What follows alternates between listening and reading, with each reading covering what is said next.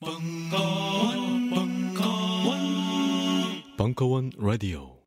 안녕하세요. 용산에서 가장 믿음 가는 조립 PC 전문 업체 컴스테이션의 이경식입니다. 당장이라도 사용하고 있는 컴퓨터를 들어다 던지고 싶을 때 그럴 때를 대비해 저희 컴스테이션이 용산 선인상가 21동 1층 130호에서 기다리고 있습니다. IT 강국에 걸맞게 믿을 만한 조립 PC 컴스테이션이 신뢰를 바탕으로 그 기회를 제공해 드리겠습니다. 궁금하신 점은 문의 주십시오. 011-892-5568번입니다. 우주 최강의 만족스러운 서비스를 제공해드리는 저희 컴스테이션이 늘 기다리고 있겠습니다. 딴지스에게 F1 같은 존재, 컴스테이션은 조용한 형제들과 함께합니다.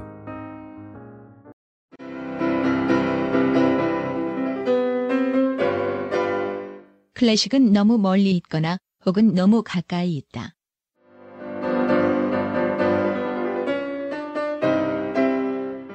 재수 없는 천재주의 예술 사관이 아닌 시대 속 존재로서의 클래식 음악사. 지휘자 겸 피아노 박사의 실현과 함께하는 퍼포먼스형 강좌. 시대 정신과 음악 양식 모두를 아우르는 입체적 이해.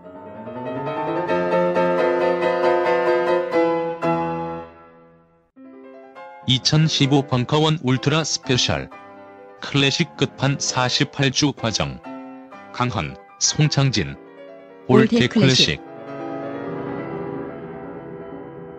자세한 사항은 벙커원 홈페이지를 참조하세요. 각종 사회 비리와 거짓말에 처절한 똥침을 날려온 딴지일보가 마켓을 열었습니다. 기자들이 검증해 믿을 수 있는 상품들을 은하계 최저가로 판매하여 명랑한 소비문화 창달에 이바지할 딴지마켓. 이제 신뢰를 쇼핑하세요. 주소는 마켓.딴지.com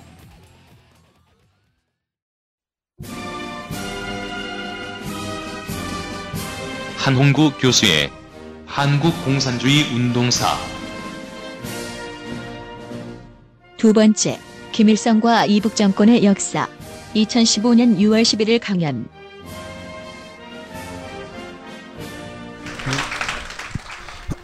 자, 오늘 그 할 얘기는 김일성 얘기입니다.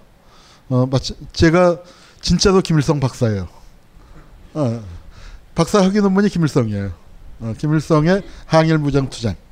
그러니까 제가 제일 잘 알고 또 제일 얘기하고 싶은데 사실 얘기할 기회가 많지는 않습니다. 왜냐?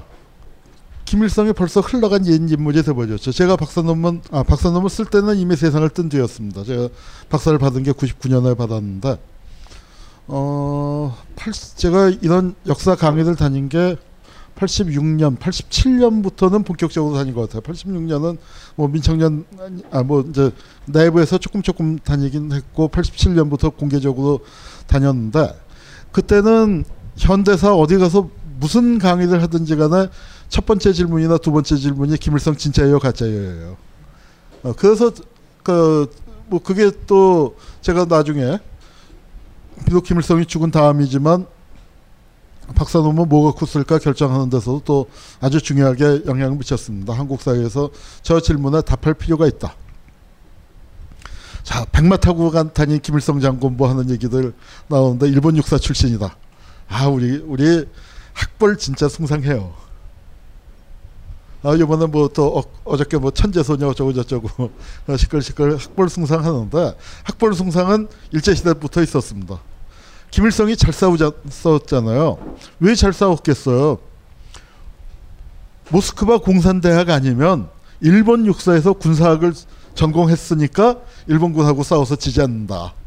우리 이제 그런 그런 속설이 있어서 일본 육사 다녔다, 백마 타고 다녔다 했더니 어떤 아저씨가 이명령이라는 사람이 에, 백마 탄 사진은 못 찾고 저 만주에서 독립운동 했었던 일본 육사 출신으로 독립운동한 사람 사진 찾아서 김광선은 사람 사진 찾아서 저게 김일성이다.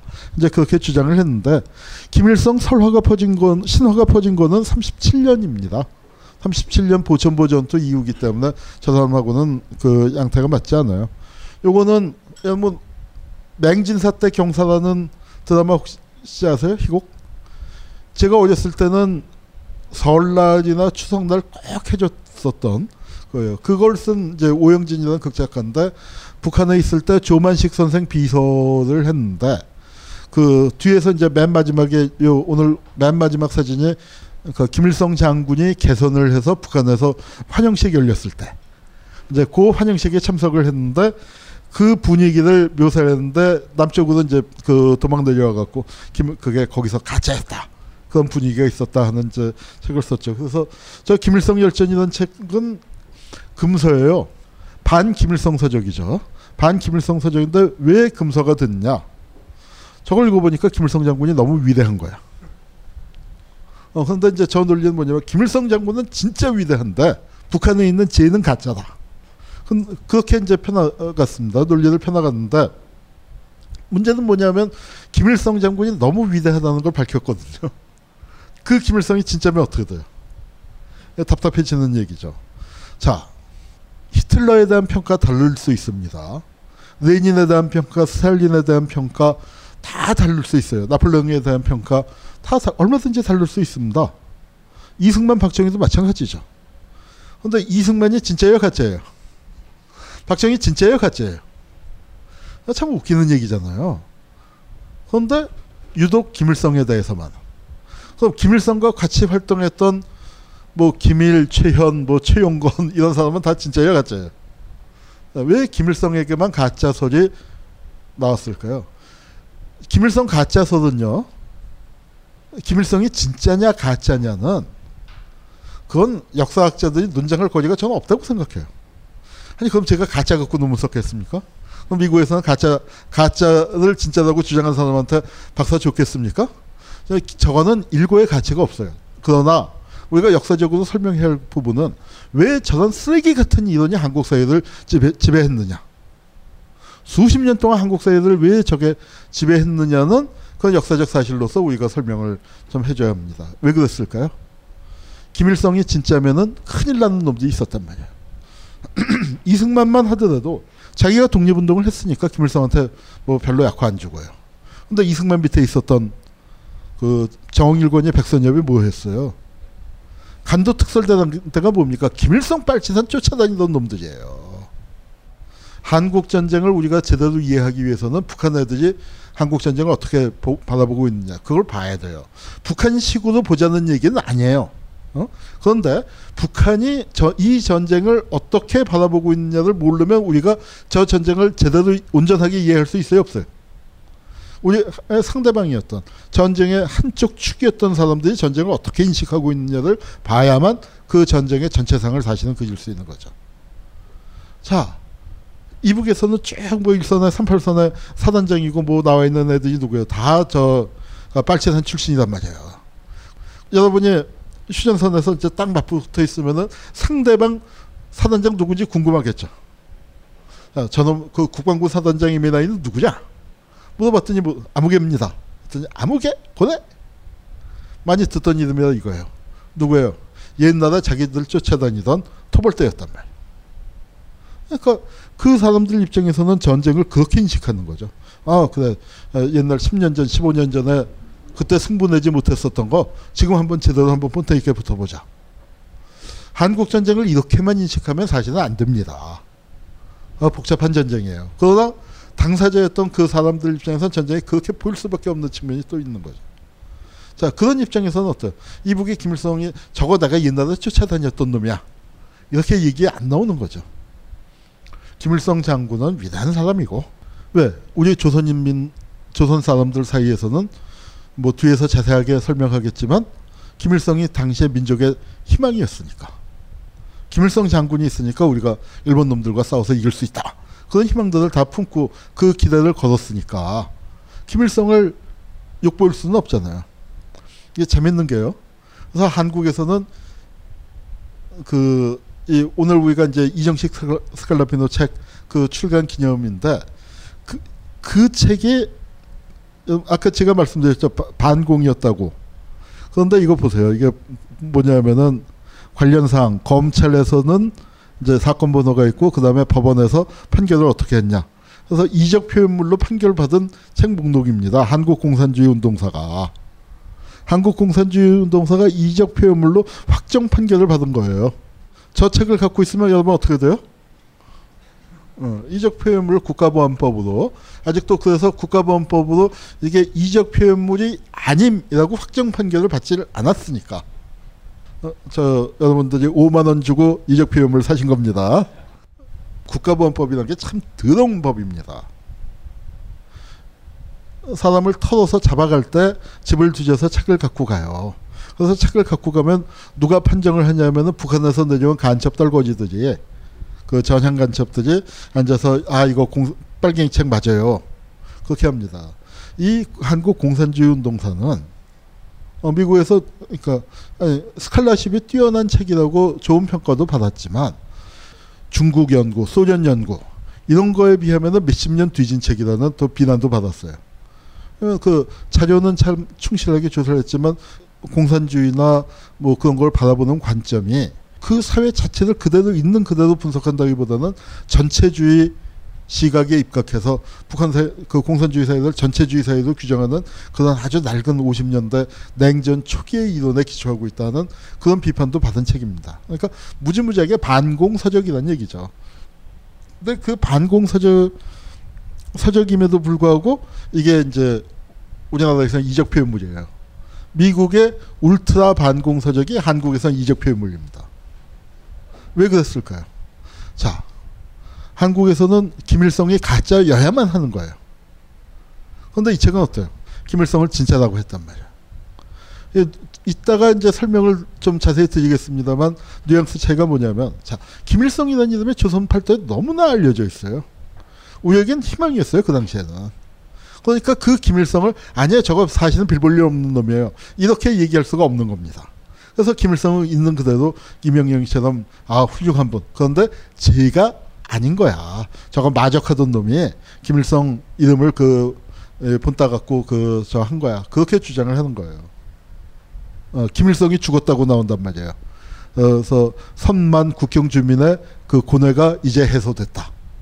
어, 김일성이 죽었다. 신문에 김일성 죽었다고 났잖아. 그러니까 그 다음에는 김일성 가짜야. 이렇게 주장을 하는 거예요. 만주 국군이라는 책이 있습니다. 45년 이후에 68년인가 나온 책인데 옛날 만주군 출신들이 모여서 책을 낸 거죠.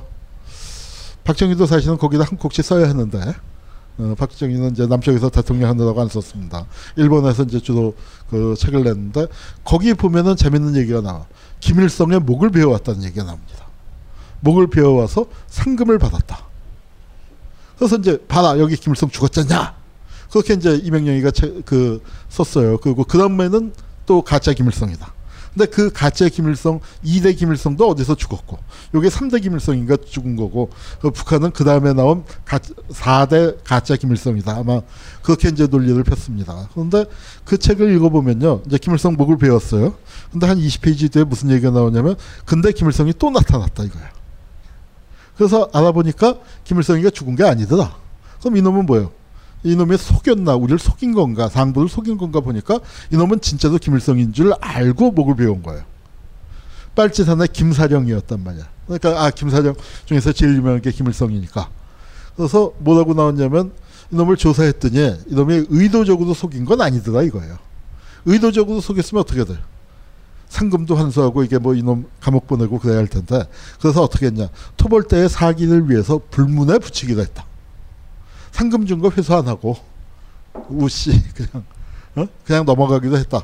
그러니까 뭐예요? 김일성 살아 있는 거 그 책에서도 나오는데 이 저 이명영이 책에서는 그 그거는 김일성 죽었다. 그래서 사인의 김일성 그렇게 책을 낸 겁니다. 자 이제 김일성 본격적인 얘기를 해보죠. 가계 얘기를 해보죠. 자 이제 그 김일성 아버지가 유명한 독립운동가예요 사실은. 그 집안이 아버지 쪽으로 보나 어머니 쪽으로 보나 대한민국에서 손꼽히는 독립운동가 각입니다. 이게 그 현대사 자료 조선이라고 해서 뭐 독립운동사 전공하는 사람들은 뭐 옆에다 끼고 살아야 하는 그런 중요한 사료집이에요. 그 사료집에 일권에 보면 어, 조선국민회라는 단체가 나옵니다. 그건 남쪽에서도 조선국민회에 대한 연구가 나와 있는데 그 연구소에서 뭐 다 같이 모든 독립운동사 하는 사람들이 다 뭐라고 얘기하냐면 3.1운동 이전에 최대의 지하 비밀결사 어, 일제한테 강제 병합당하고 3, 3.1운동이 나기까지 근 10년 동안에 최대 규모의 강제 비밀 결사인데 거기에 이제 그 단체의 회장은 따로 있지만 주요 회원할 때 회원 중에서 첫 번째가 김형직이라고 나와요. 김일성이 3.1도 그러니까 징역을 오래 징역을 살았습니다. 그래서 김일성의 첫 번째 회상이 아버지 잡혀가고 그다음에 일본 순사들이 집에 와서 뭐 뒤지고 자기 아버지 그 면회 다니고 뭐 이제 이런 얘기가 어린 김일성의 추억 그 회고담 속에 어, 나오는 얘기입니다. 아, 어, 버지가 유명한 독립운동가 숭실학교 출신이에요. 숭실학교는 뭐예요? 지금 여기 숭실대학교 있잖아요. 아, 기독교 센데죠. 아버지가 굉장히 기독교였어요. 외가는 더해요. 자, 어머니. 어머니 이름이 뭔지 아세요? 김일성 어머니 이름? 네, 강반석. 반석하면 뭐예요? 네, 혹시 반석교회 다니시는 분 안 계세요? 반석교회란 게 뭡니까? 아, 기독교에서 많이 쓰잖아요. 반석이라는 게 뭐예요? 그게 베드로죠. 베드로. 피터. 어? 굳건한 바위같이 굳은 신념. 주로 남자한테 쓰지만 아 김일성 어머니가 1800 몇 년생입니까? 90 92년생인가 93년생인가 어, 어머니가 그런데 그 옛날에 지금부터 100 몇십 년 전이요. 100한 어, 100한 20년 전에 이름을 지었는데 이름이 반석이에요.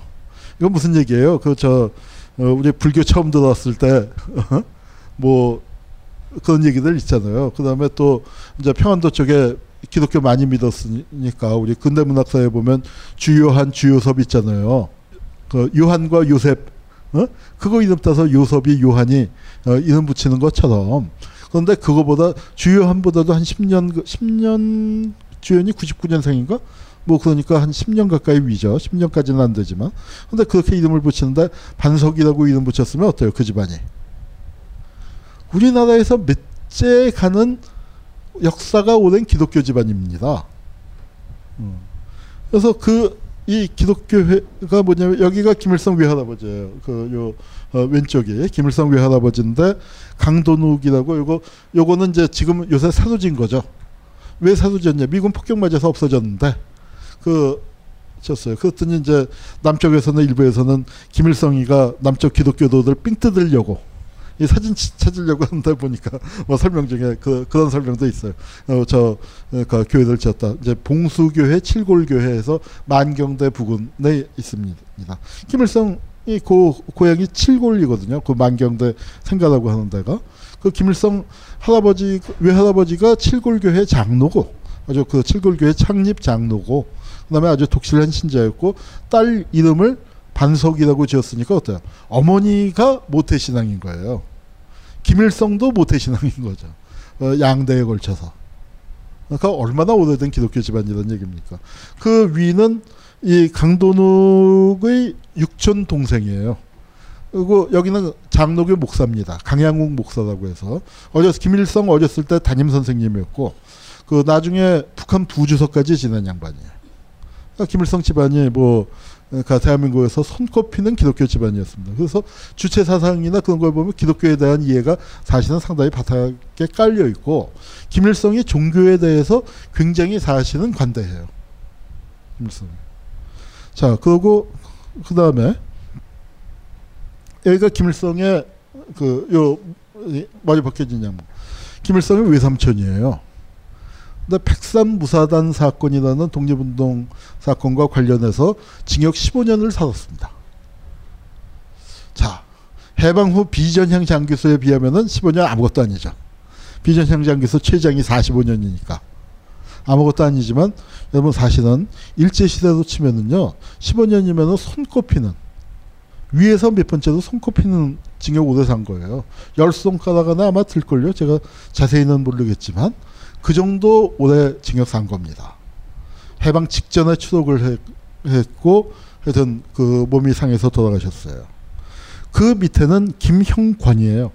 아버지가 김형직이고 아버지가 삼형제인데 둘째가 집을 지키고 아버지는 이제 큰아 큰아들은 독립운동하다 만주에 갔다가 일찍 죽었고 여기는 그러니까 형처럼 독립운동을 했는데 초기 무장투쟁 그걸 해서 저 이제 오래되니까 저도 동네도 잊어버렸네. 하여튼 풍산으로 항일 무장 투쟁을 쫓아와서 파출소를 습격을 한 전력이 있습니다. 그래서 파출소 습격하고 뭐 그게 당시에는 꽤 큰 사건이었는데 그 사건에 걸려서 어 이제 붙잡혀서 징역을 오래 살았어요. 얼마를 살았냐? 13년을 넘게 살았습니다. 13년을 살다가 저분은 다 죽게 되니까 죽기 며칠 전에 가석방을 시켰죠. 그래서 풀려나서 뭐 며칠 안 돼서 저 마포 형무소에서 나와갖고 그렇게 돌아가셨습니다. 그러니까 김일성의 친삼촌 외삼촌이 징역 13년 15년씩 살았으니까 뭐 대한민국에서 독립운동으로 치면은 어디다 내놔도 저 비할 바가 없죠. 그 밑에는 김일성의 동생이에요. 김일성도 삼형제예요.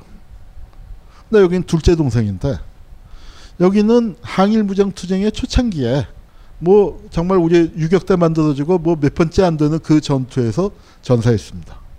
김일성은 자기 동생이 전사한지도 모르고 몇 년 동안 소식 없이 어디서 잘 있겠거니 하고 싸우다가 나중에 나중에 죽었다는 얘기 알았죠. 김일성이 삼형제인데 그 김영준하고 나중에 이후락하고 같이 뭐 정상회담 그 남북조질위원회 위원장 한 거 거기 이제 한참 밑에고 여기가 그 김일성 동생인데 그렇게 죽었어요. 어머니 강반석도 만주도 망명해서 부녀회 활동하다가 죽었죠. 여기 이 김형권 삼촌에 얽힌 또 일화 중에 하나가 뭐가 있냐면 여러분 이인모 노인 혹시 기억하세요? 김영삼이가 대통령 됐을 때 비전 향 장기서 이제 6.15 정상회담 후에 많이 넘어가셨지만 그 이제 대부분 송환되셨지만 6.15 전에 송환된 분이 있잖아요. 그분이 이 사건과 관련이 있습니다. 왜냐 소년 이인모가 그 이인모의 고향에 쳐들었던 거예요. 그래서 7살인가 8살 때 형권 삼촌이 주제소 습격하고 연설하는 것을 봤다는 거예요.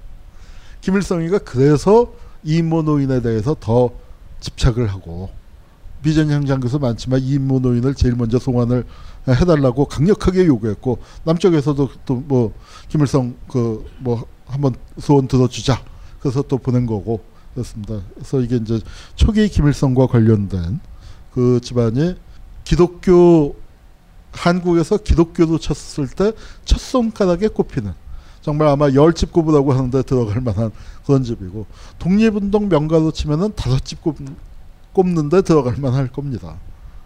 자, 이게 김일성이 쓴 사향가라는 글인데 그 아, 글씨가 잘렸네요.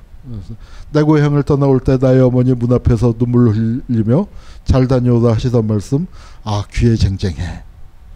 이제 이런 그 시를 썼습니다. 이게 김일성의 생가로 복원을 해놨는데 제가 김일성 회고록을 읽다가 아주 앞부분에서 뭉클했던 적이 있어요. 아 그리고 이 얘기 맞아 이런 얘기는 아무도 못, 어, 쉽게 못하는 얘기지. 뭐 이제 저도 독립운동 자료를 많이 봤으니까 예, 지어낸 얘기하고 그냥 정말 그 체험 속에서 나오는 얘기하고 뭐 대충 구분은 좀 가죠. 구분은 갈, 가는데 참 그 찡하게 생각했었던 대목이 뭐냐면은 김일성이가 와서 하는 얘기가 아, 자기가 귀국을 한 다음에 그럼 옛날 동지들도 있고 여기저기 인사 다녔을 거 아닙니까? 그때마다 느끼는 게 뭐냐면 그 문을 드나들 때 나라를 찾겠다고 이 문을 나선 사람은 몇 명이며 이 문으로 돌아온 사람은 과연 몇 명인가? 자, 김일성 그런 얘기 할 자격이 있는 사람입니다. 나라를 찾겠다고 집을 나섰던 이 사람들은 다 어떻게 됐어요? 다 못 돌아왔어요. 자기 하나. 여섯 명이 집을 나섰는데 자기 하나 돌아왔어.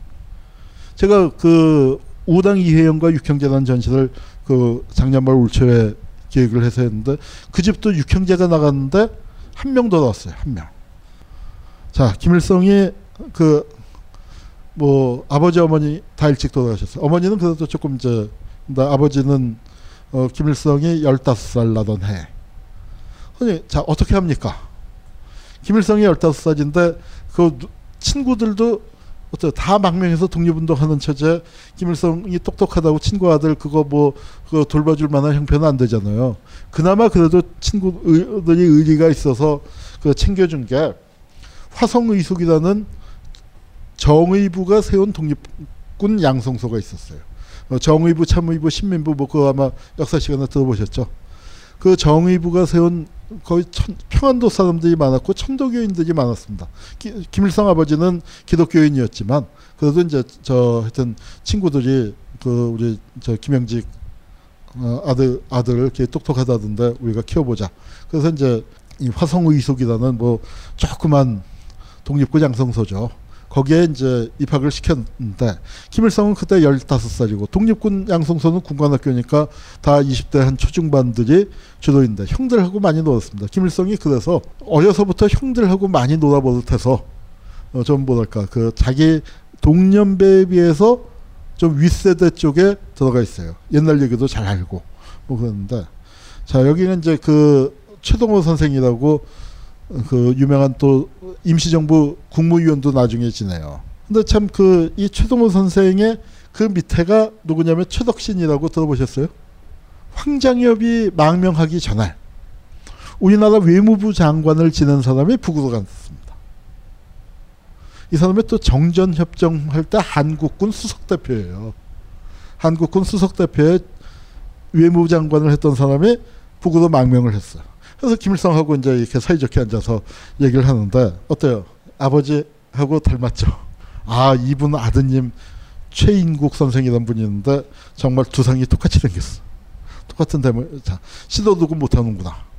하는, 하는데 제가 이분 이 집안 얘기를 한번 쓴 적이 있는데 천도교인들이 굉장히 또그 뭉클해서 연락도 하고 그랬었는데 김일성이 저 얘기를 해요. 자기가 인생을 살면서 여러 번 결단을 해야 할 시기가 있었는데 자기 인생에서 최초의 결단이 뭐였냐? 화성 의속을 뛰쳐나온 거다 이거야. 이제 그 아버지 친구들이 화성 의속에 집어넣었는데 거기서 공부하려고 하는데 김일성도 이제 머리가 일찍 깨기 시작을 하는데 어, 그때 열다섯 열여섯이면은 상당히 지금 열다섯 열여섯하고는 비교가 안 되게 성숙하죠. 왜냐하면 인생 4분의 1산 거예요. 열다섯이면은. 그래서 환갑 넘 환갑 넘으면 오래 사는 거니까. 자 그런데 그리고 호기심 많고 그런데 세상은 변하고 있고 사회주의 또 그러니까 쫙 퍼지기 시작을 하고 어디서 그런 거 주워 들었는데 여기는 어때요? 정의부 천도교 민족주의자들이 고리타분하게 하고 있잖아. 이거 아닌 것 같아. 그런데 막상 떠, 떠나려고 하니까 어때요? 바깥 세상에 나가는 게 겁이 나기도 할 것이고 무슨 대책이 없잖아요. 자기가. 그나마 아버지 친구들이 여기다가 집어넣어줬는데 그리고 또 아버지 친구들이 잘 대해줬단 말이야. 잘 대해줬는데 최동호 선생이 김일성을 굉장히 아꼈었거든요. 그런데 그걸 박차고 뛰어나가려니까 이제 김, 어린 김일성도 15살짜리 마음에도 이게 참, 어, 그 힘이 든 거죠. 그래서 자기가 이제 그 최동호 선생한테, 최동호 선생은 밤낮 그 김일성 혼자 떨어져서 있고 그 나이도 뭐 김일성보다 한 어, 어 여덟 살열살 많은 사람들 틈에서 이제 혼자 고생한다 해서 늘 또 불러다가 교장 사택이라고 숙장이죠. 화성의숙 숙장 사택에 불러서 밥도 먹이고 뭐 격려도 해주고 어, 좋은 말씀도 들려주고 늘 그랬었는데 그걸 박차고 이제 떠나니까. 그래서 김일성 회고록에 보면 굉장히 센티멘탈하게 그 장면을 썼어요. 자기가 떠나겠다고 인사를 드리고 최동호 선생은 엄하게 이놈 아워들 가려고 그러느냐. 이제 만류를 하시고. 근데 만주에서 하여튼 그게 몇월 달인지 모르겠는데 하여튼 눈이 내리기 시작했대. 그 얘기를 하는데. 근데 하여튼 그래서 서서 눈을 맞으면서 저 얘기를 하다가 자기가 고집을 꺾지 않고 그냥 선생님 가겠습니다 하고 그냥 떠났다 이거예요. 그러면서 이제 그 김일성이 회고록에다 뭐라고 썼냐면은 아 그게 두고도 그때 그 선생님 어깨 위로 눈이 이제 쌓였는데 그 눈이라도 좀 털어드렸으면 털어드리고 왔었어야 하는데 이제 그걸 그러지 못하고 온 게 두고두고 후회가 됐다. 그게 자기 인생에서 첫 번째 결단이었다. 이제 그런 얘기를 합니다. 자, 최동호 선생은 이제 자기 친구 아들 아버, 아버지는 죽었어. 그래서 친구 아들 불러다가 이제 그래도 챙겨주려고 밥 먹이고 했었으면은 그때 최덕진하고 만났을까요? 김일성이? 그때 못 만났어요. 최덕진은 어디 있었을까요? 어, 북경에 향산자유원이라는 고아원이 있었습니다. 최덕진은 그 고아원에 있었어요. 그러니까 독립운동이라는 게 그런 거예요. 내 새끼는 고아원에다 맡겨놓고 만져와서 독립운동 하는데 자기 친구 새끼가 아버지 잃고 그래도 또 뭐 해보겠다고 큰 뜻을 세우고 뭐 해보겠다고 하니까 그놈 기특하니까 들여다가 밥 먹이고 하는데 그놈이 이제 가출한 거 아니에요. 자, 이 두 영감쟁이가 70이 넘어서 만나서 무슨 얘기했을까? 그때 말이야. 어? 우리 최정관 아버님이 어? 우리 어, 의산 선생, 어, 의산 최동호거든요. 그 교장 선생님 얘기하고 아그 주석 김주석 그 그때 우리 아버님 어떠셨어? 어? 자기 이제 어렸을 때 어, 자기 그 시기에 아버지 못 봤는데 그 얘기했을 거예요. 그러니까 난 아, 어, 최동호를 그런 걸로 아, 저, 어, 저 누구야, 그, 저, 어, 최덕신, 최덕신을 저런 걸로 잡았겠구나. 참, 그렇잖아요.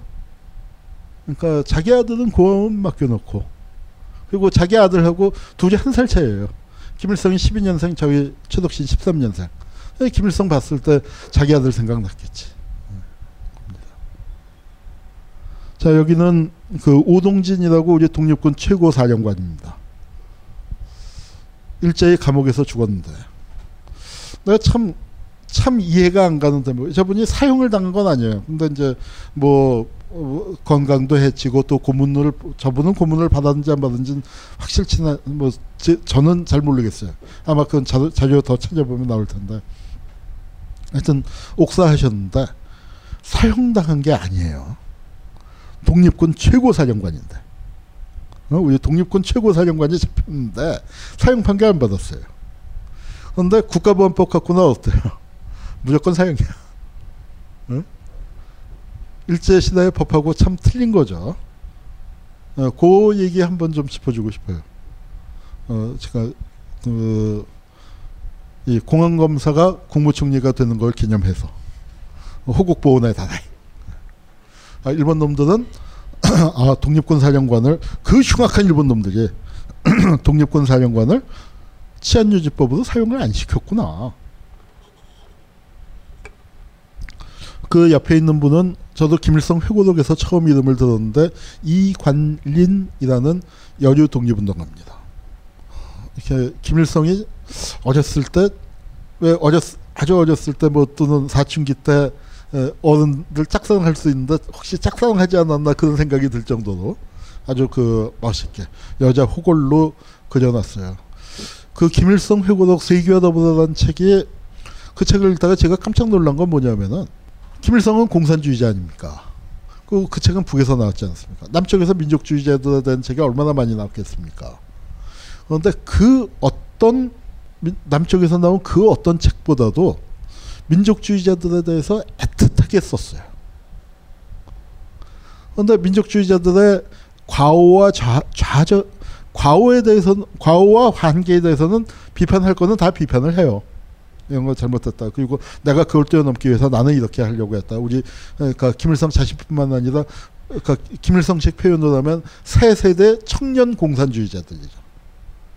그래서 자기가 정말 좋아하고 따랐고 그랬던 옛날 형들, 아버지 후배들, 뭐 삼촌들, 형들 얘기 무수히 나오는데 그 형들 비판도 하지만 정말 애틋해. 왜? 실패하고 한계가 있다 해도 그게 남이 아니라 우리 형인 거예요. 내 삼촌이고 우리 형이고 나는 그 무릎에 앉아서 놀았고 그 형들 따라다니면서 세상을 알게 됐고 그 형들이 나에게 조선을 찾아야 한다 하는 얘기 다 해줬고 그 형들의 인도하에서 독립운동을 어린 마을 때부터 그렇게 끌려 들어갔지만 저 형들처럼 하면은 찾을 수 없을 것 같아서 자기는 그걸 뛰어넘었지만 잘났건 못났건 우리 형이란 말이야. 그 이관인 얘기는 참 슬픕니다. 그렇게 자기가 어렸을 때 볼 때 정말 천하를 호정하던 최고의 역할이었는데 좌절하고 난 다음에는 세상을 등지고 숨어서 자기가 그렇게 찾았대요. 나중에 수, 북한의 주석이 돼서 찾아보니까 참 그 굉장히 쓸쓸 난 내가 옮길 수 없을 만큼의 쓸쓸함이 묻어나는데 뭐냐면 만주에 저 깊은 산골에서 이름 갈고 중국 사람하고 결혼해서 농사지면서 할머니도 늙어가고 있더라. 그 천하를 주름잡던 우리 어? 그 이관인이 이제 참 그런 얘기가 있었습니다. 여기는 이제 또 김일성과 젊었을 때 그 같이 활동했던 최일청과 형 형소옥인가 그 여성이 근데 조선혁명운동 소사라는 어, 책을 썼습니다. 저도 저도 갖고 있는 책인데 여기에 보면 티긋티긋이라고 있죠. 어, 북한식 발음으로는 트드라고 읽어요. 뭐냐면 타도 제국주의 동맹의 약자입니다. 그래서 저게 뭐냐면 김일성이 15살 때 만들었다는 혁명 조직이에요. 15살 때 뭘 만들었을까요? 뭐 쉽게 얘기하면 골목대장 좀 세게 한 거죠.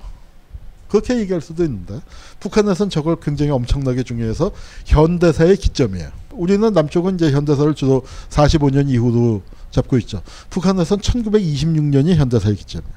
김일성이 트드를 만든 해. 타도 제국주의 동맹을 15살 위대한 수령 김일성 동지께서 어, 15살에 트드를 창립하셨다. 뭐 이러면서 이게 현대사의 기점이라고 얘기를 합니다. 또 그게 그렇게 꼭 중요한 건지는 잘 모르겠습니다. 그렇지만 적어도 김일성의 혁명운동사에서는 중요한 얘기죠. 어, 그때부터 발벗고 그 15살 때부터 나선 거예요.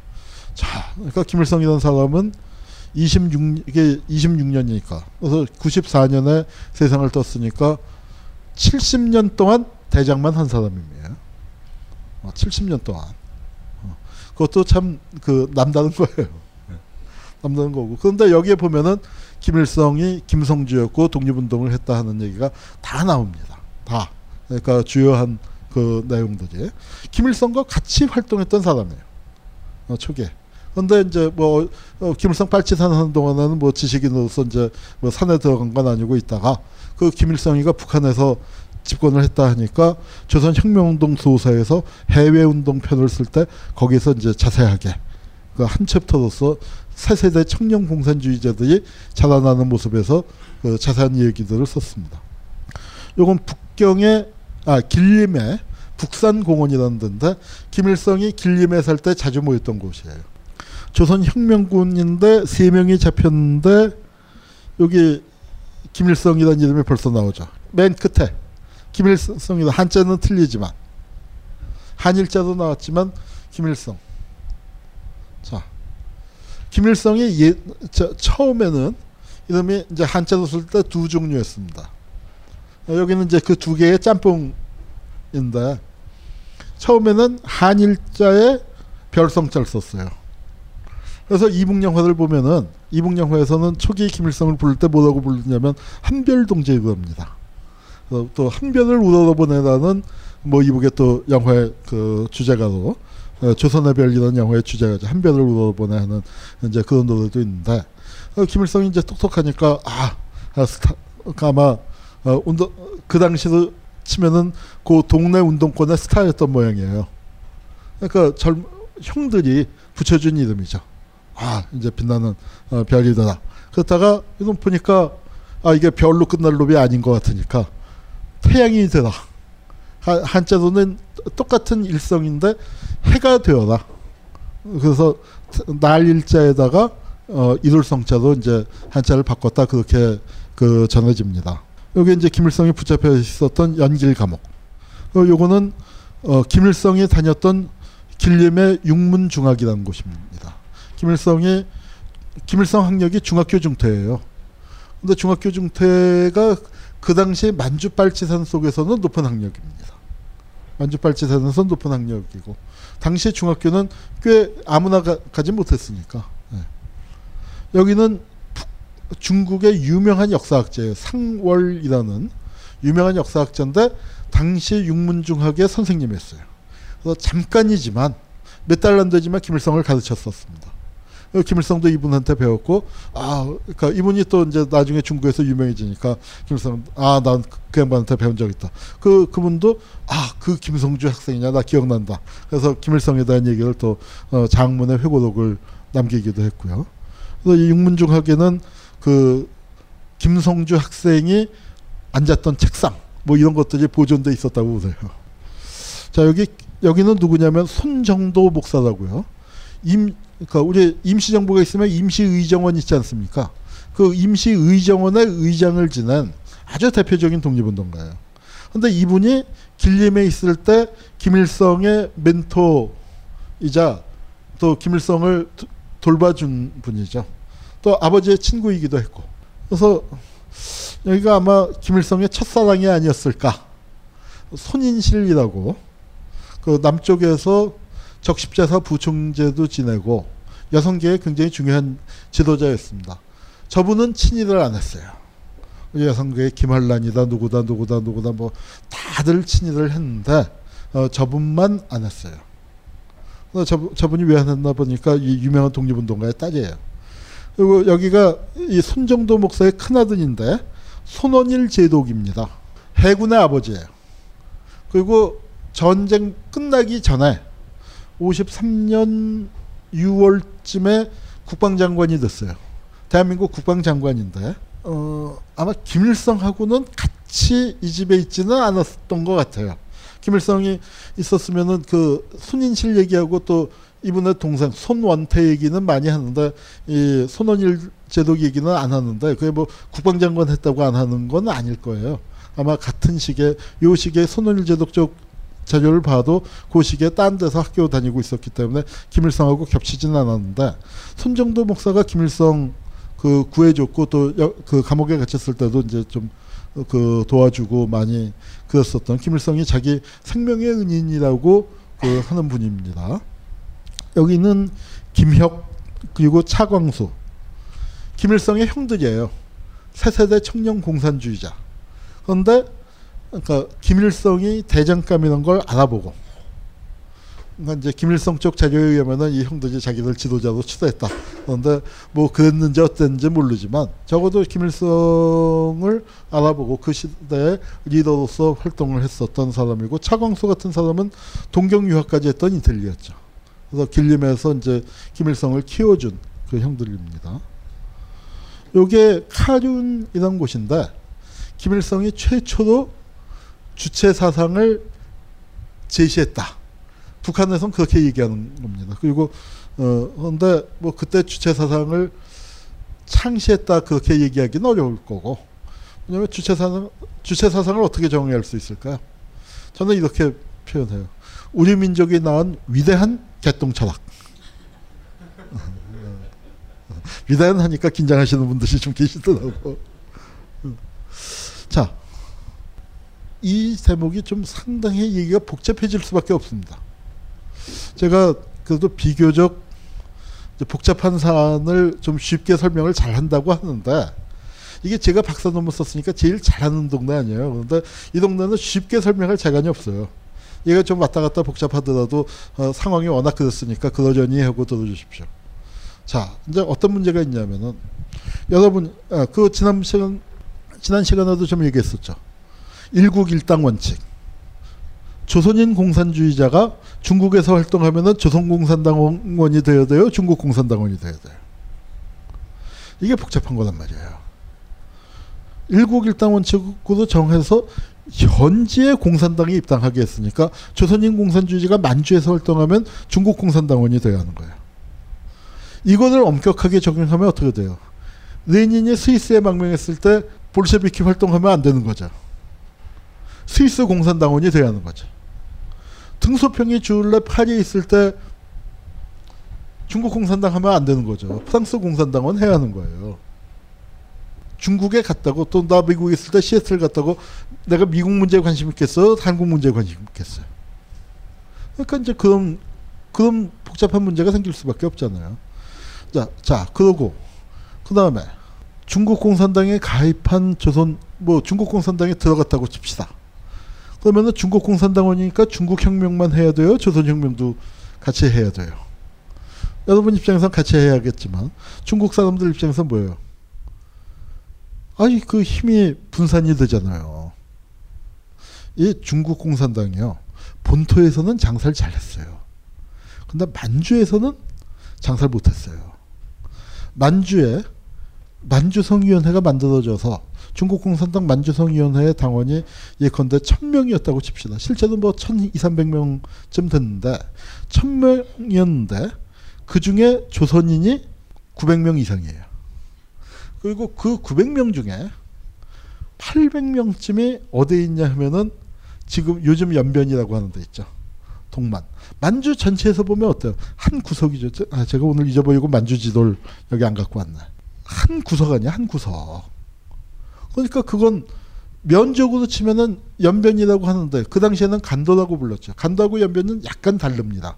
개념이 어, 연변이 조금 더 넓, 넓, 넓은 지역을 포괄하고 있는데 간도라고 해봐야 4개 현인데 전체로 치면은 만주 전체에서 면적으로 치면 5%밖에 안 되는데 만주의 전체 공산주의자의 90%쯤이 거기에 몰려 있었어요. 그리고 그게 다 조선 사람이에요. 그럼 중국 공산당 만주성위가 정상적으로 가동됐을까요? 안 됐을까요? 일국 일당 원칙을 적용을 시켰을 때 굉장히 복잡한 문제가 생길 수밖에 없잖아요. 그런 데서 그런 상황에서 그럼 조선인 공산주의자들 조선혁명 누가 해야 돼요? 조선인 공산주의자들이 할 거 아니야. 중국 공산당이 대신해 줄 수는 없잖아요. 그럼 조선혁명의 독자성을 어떻게 유지해야 돼? 자, 중국말에 그 재밌는 말이 있어요. 한자어로 팽두 이숙이란 말이 있습니다. 팽, 삼, 삼다는 뜻이죠. 팽두. 머리를 삶으면 귀는 어떻게 돼? 어? 여러분, 돼지 머리 삶아서 머리고기 만들 때 머리고기가 익으면 아, 귀부터 익을 거 아니에요. 귀는 머리가 익었으면은 귀가 익었는지 안 익었는지는 걱정할 필요가 없잖아. 전문 용어도 뭐라고 그래요? 머리를 삶으면 귀가 익는 거. 자연뽕 아니야, 자연뽕. 어? 그러면 중국 혁명이 이루어지면 조선 혁명 아 당연히 이루어질 거 아니에요. 그게 조선 공산주의자로서의 자존심에 걸린 문제고. 그러면은 우리가 조선 혁명을 위해서는 그럼 우리가 싸우지 말고 중국 혁명만 해야 하느냐 이런 문제가 생기는 겁니다. 예, 지도가 이제 좀 흐립니다만 예, 저 중국 사람이 놀라서 악 하고 있죠. 이게 이 피자판 같은 게 중국이란 말이에요. 열강이 몰려서 중국을 뜯어먹고 있잖아요. 그 당시의 용어로 과분이라고 합니다. 오이 과자를 쓰고 나눌 분자. 중국을 이놈 저놈이 칼 들고 와서 찢어먹는 그런 상황이에요. 그리고 그 중에서 찢어먹은 제일 크게 찢어먹은 게 뭐예요? 만주를 찢어먹었잖아요. 만주를 띄어서 일본이 만주를 집어삼키고 중국 본토에서 띄어내서 만주국을 만든 상황. 중국 사람들 입장에서는 그게 그러니까 그 만주국이 만들어지기 직전 상황이면 어떻겠어요? 또는 직전이나 만주국이 막 만들어진 그때쯤. 여러분이 중국 민족주의자라면 그리고 사실은 공산주의자가 다 민족주의자였다면 지난 시간에 얘기했지만 그거 얼마나 가슴 아픈 일이에요. 그걸 막아야 할 거 아니에요. 근데 만주에 불행하게도 중국 공산당이 너무 약해. 중국 공산당을 얼른 그리고 일, 본이 침략해 들어오고 하니까 또 코민타든 입장에서 뭐야 만주를 침략하고 소련으로 쳐들어올지 모르니까 만주의 공산당을 중국 공산당을 빨리 만들어야 할 거 아니에요. 그런데 그럼 현재 있는 공산주의자들이 있는데 공산당이라고 했는데 1300명 모아보니까 1200명 모아보니까 조선인이 1100명인가 1200명이었단 말이에요. 그러면은 이 사람들이 뭘 해야 돼? 중국 혁명을 해야지. 쓸데없이 조선 혁명이나 하고 앉아 있을 수가 없잖아. 중국 혁명이 얼마나 급한데 중국이 이렇게 갈기갈기 찢겨지고 있는데 이거를 막고 중국을 지켜내면 조선은 자연스럽게 우리가 찾아줄 텐데 이게 조선 혁명의 독자성 문제가 나와요. 이거는 나중에 어떻게 돼요? 조선이 독립을 하고 난 다음에도 사회주의 국가 소련 하자는 대로만 하면은 조선은 북한은 발전해야 안 해요. 그럼 그거 하면은 조선 다 먹을 거 대주고 뭐 어? 다 대준다고 할 때. 이게 이제 나중에 그런 주체 노선의 문제하고도 결부되는 겁니다. 그래서 그, 그 고민을 김일성이 일찍 할 수밖에 없었던 처지. 그 분위기. 조선 사람들이 중국 혁명에 가담은 해야 하는데, 지난 시간에 김산 문제 갖고도 좀 오늘 뜨였죠. 중국 공산당 들어가는 건 좋다 이거야. 만주에서 싸워야 하는데 중국 인민들하고 손잡고 싸워야 하고 필요에 따라서는 중국 공산당에 들어가서 싸우는 거 좋다. 그렇다고 조선혁명을 포기할 수는 없지 않느냐. 그런데 중국은 자꾸 조선혁명을 포기하라고 강요하게 됩니다. 왜? 상황이 급해지니까. 우리는 안 그럴까요? 만약에 입장이 바뀌었었다면 난 우리도 그랬을 거라고 생각해요. 그러니까 이런 상황 속에서 이 1930년 이란 아까 그 카륜 회의라는 그 시점 이 시점은 막 중국 공산당이 입당하는 문제가 제기될 때 그때 김일성 18, 19하는 어린 나이였지만 아 그래도 김일성은 보세요. 어렸을 때부터 아버지 따라서 그 형들 삼촌 뭐 고모 어 따라서 다 민족주의적인 정서가 굉장히 큰데 공산주의를 해도 민족적인 그런 방향에서 좀 하고 싶었던 거죠.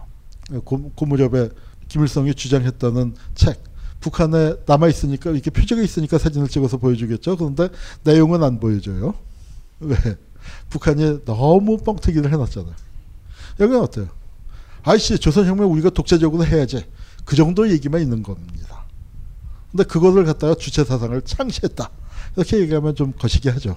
거시기 하지만 18살 김일성이 어린 나이지만 제대로 정리된 일은 아니지만 아씨 그 중국혁명 조선혁명 독자적으로 해야 하는 거 아니에요? 형들? 그런 얘기는 충분히 할 수 있는 거죠. 근데 이제 그걸 이제 좀 뻥튀기해서 주체 사상을 창시했다. 얘기, 그러니까 이북에서는 얘기하는 거고요. 요거는 김일성 어머니가 살던 그 소사하 뭐 마을이고 김일성이 이제 요 마을 뒷산에서 어, 여기서 이제 항일발치선을 처음 만들었다는 거예요. 요건 이제 근데 김일성만 만든 게 아니고 만주 도처에서 이런 유격대가 만들어질 때 김일성이 처음 만들었죠. 이게 그 유명한 동만 유격 근거제예요. 그리고 신문에 보면은 이제 뭐 만주의 인민 땡땡 정부, 인민 땡땡 정부는 인민 혁명 정부입니다. 그리고 여기 뭐 보면 연길 땡땡땡땡 결성, 연길 소비에트 결성이에요. 아 유격 근거제 이제 인민 정권이 쓰, 들어 쓰는 겁니다. 그리고 이게 신문에 이제 어, 국내 신문에도 대서 특필되고 그러니까 이게 우선 동만에 엄청난 게 쓰는 것 같지만 사실 따져보고 보면은 뭐라고 표현을 해야 할까 그 피난민 마을이죠. 지금으로 치면은 연길, 용정 이런 그 도회에서도 활동하고 뭐 농촌 지역에 활동했는데 토벌대가 들어서 싹 밀어버리는 거죠. 만주 침략, 만주 사변 일어나고 난 다음에 어, 그 조선군이 그러니까 이 조선 주둔에 주둔했던 일본군이 두만강을 넘어 먹어서 이걸 싹쓸이를 하는 겁니다. 그 싹쓸이 하는 과정이 뭐예요? 그게 피바다예요. 그게 이북의 혁명가극 피바다가 그겁니다. 저 와중에 그러니까 우리 조선 사람들이 사는 마을을 불태우면서 한 얘기가 조선 사람 100명을 죽이면 그 중에 하나는 반드시 공산당원이 있다. 뭐 그러면서 엄청나게 토벌을 해 들어가니까 그게 저기 쫓겨나간 사람들은 뭐예요? 아니 일본이 조선을 침략하는 바람에 거기서 먹고 살기 힘들어져서 간신히 저 중국으로 왔더니 일본 놈들이 거기까지 쫓아와서 또 마을 불지르고 죽고 죽이네. 저기서 저 피바다는 게 살벌했죠. 그 이북 영화 피바다에 보면 앞부분에 그 토벌 장면이 나오는데 정말 아주 충격적으로 나오죠. 그 이 민간인 학살하는 그 장면을 그대로 재현해서 뭐 아이들 불 속에 집어던지고 뭐 그땐 집 불질르고 사람들 쏴 죽이고 뭐 칼로 베어 죽이고 뭐 처절한 그 장면들이 나옵니다. 그래서 쫓겨간 사람들 거기서 가족들을 잃고 어, 살아남은 사람들이 저기에 들어가서 이제 뭐 인민혁명 정부도 세우고 연길 소비에트도 세우고 하는데 네, 이건 이제 그때 같이 활동했던 중국인 네, 이거 이 얘기를 여기서 하고 하죠. 자 오늘 한국 공산주의 운동사를 들으러 오신 분들이고 그 한국에서 다 어, 대개 대, 다는 아닐지 몰라도 대개 대학을 나오시고 이런 사회과학이나 이런 쪽 역사에 관심이 많으실 거고 정부에서 볼 때는 아 여기 빨갱이들 많이 모였네 할 정도의 성향을 가지신 분들이 모였을 겁니다. 소비에트가 뭔지 정확하게 설명하실 수 있는 분. 저도 이 책을 번역하고 뭐 했지만 응 그거 아 있어. 어? 자, 그 개념이 복잡하죠. 소비에트와 인민혁명 정부의 차이를 설명하실 수 있는 분. 거의 없으실 거예요. 뭐가 틀릴까요? 저거 갖고 박터지게 싸워요. 소비에트, 그런데 당시의 농민들은 저 유격 근거지라고 저기 지도에 저렇게 점찍혀 있는데 저기 쫓겨간 농민들 어떤 사람이었을까요? 여러분처럼 대학 나왔어요? 한국 공산주의 운동사 이렇게 두꺼운 책 읽을 지적 능력이 됩니까? 이름 석자도 못 쓰는 문명들이 자기 땅 한 평 가져보지 못하고 학교 문전에도 가보지 못한 그런 사람들. 그런 사람들이 소비에트를 알 수가 있나요? 근데 거기다가 가서 소비에트 세우자. 소비에트란 건 뭐예요? 사회주의 혁명 단계를 앞둔 단계에서 어, 노동자와 농민과 병사들의 평의회를 만드는데 그게 가능한가요? 생산 수단을 완전히 사유할 수 있었죠. 만주에 뭐 논밭이 있어 뭐가 있었어요. 만주 산골에 산골에 들어가서 이제 사도 어, 논밭 개간하고 지주도 없고 뭐 그런데 들어가서 자기들끼리 딱 하고 공동 생산 공동 취사 자 그런 거 합니다. 그런데 그 소비에트란 거를 농민들이 이해할 수가 없죠. 여러분도 잘 모르실 텐데 저도 뭐 저 개념 설명하려면 좀 약간 뜨악한데 그런데 이렇게 주장하죠. 소비에트가 있기 때문에 우리는 반드시 승리한다. 소비에트를 앞세우고 일본 제국주의와 맞서 싸우자. 농민들이 어떻게 얘기, 얘기 했을까요? 무슨 신무기처럼 소비에트 많이 어렵잖아요. 그러니까 이렇게 한 단위 건너서 얘기하다. 아이 그건 몰라. 세부치 있어. 어, 일본 놈들을 무, 물리칠 수 있는 무슨 어, 신식 기관총, 어? 그 아, 또는 불가사리 같은 괴물. 그거 앞세우고 가면 일본 놈들이 꼼짝 못한다더라. 뭐 이제 이 정도 이해해요. 소비에트라는 건 뭐예요? 공동 생산 그리고 또 완전히 생산 수단의 사회화 완전히 이루어진 거란 말이에요. 자, 그랬더니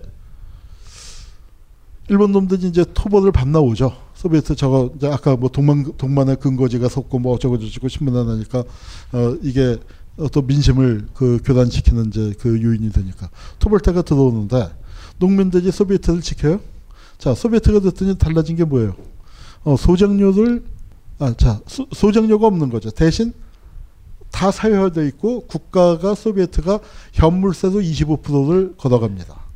농민들 입장에서 뭐예요? 아이고 소지주 공지주는 인심이 좋아서 소비에트 지주 공산당이 사돈 지주가 된다. 여기 인심이 좋아서 소장료가 25%네. 이렇게 된 거예요. 어? 이렇게 되니까 근데 일본이 쳐들 쳐들어오면 어떻게 돼요? 지주를 위해서 목숨 걸고 싸우지는 않는 거죠. 뭐 이렇게 하니까 이제 사회주의 이상으로 해서 다아 우리 저기 그러니까 계급의 적들은 이 오지에 없고 그러니까 우리가 새로운 세상 세운다 소비에트 그랬는데 농민들은 소비에트가 뭔지를 몰라 그런 단계니까 이게 싸면 안 되잖아요. 그러니까 야 이거 한 발 다시 물러나자 인민혁명 정부를 세웁니다. 인민혁명 정부 어떻게 하냐면 그 토지를 농민들에게 나눠줘요. 이게 아들 그러니까 뭐 사실 엎어치나 미치는 비슷한 얘기일 수도 있는데 뭐냐면 땅을 나눠주니까 뭐예요? 내가 이 땅의 주인이에요. 여기 간 사람들은 어때요? 이 유격 근거지에 사는 사람들은 정말 다 함경도 두메산골에서 살다가 넘어간 사람들. 300년 조상 300년 올라가서 첫 번째 내 땅 가진 사람일 수도 있어요. 그럴 거 아니에요. 그리고 인민혁명 자기 땅이 생겼으니까 자기 땅에 정말 꿈 같은 얘기죠. 꿈 같은 얘기. 밤에 나와서 이게 내 땅 맞나 만져봐. 그런데 어둠 속에서 가다 보면 또 저쪽에서도 어떤 놈이 또 땅 만져보고 있어. 꿈인지 생신지 모를 그런 일이죠. 그런데다가 아 이게 또 이제 공산당 그 지배하가 되면은 이게 사람들이 바빠져요. 단체가 많아져요.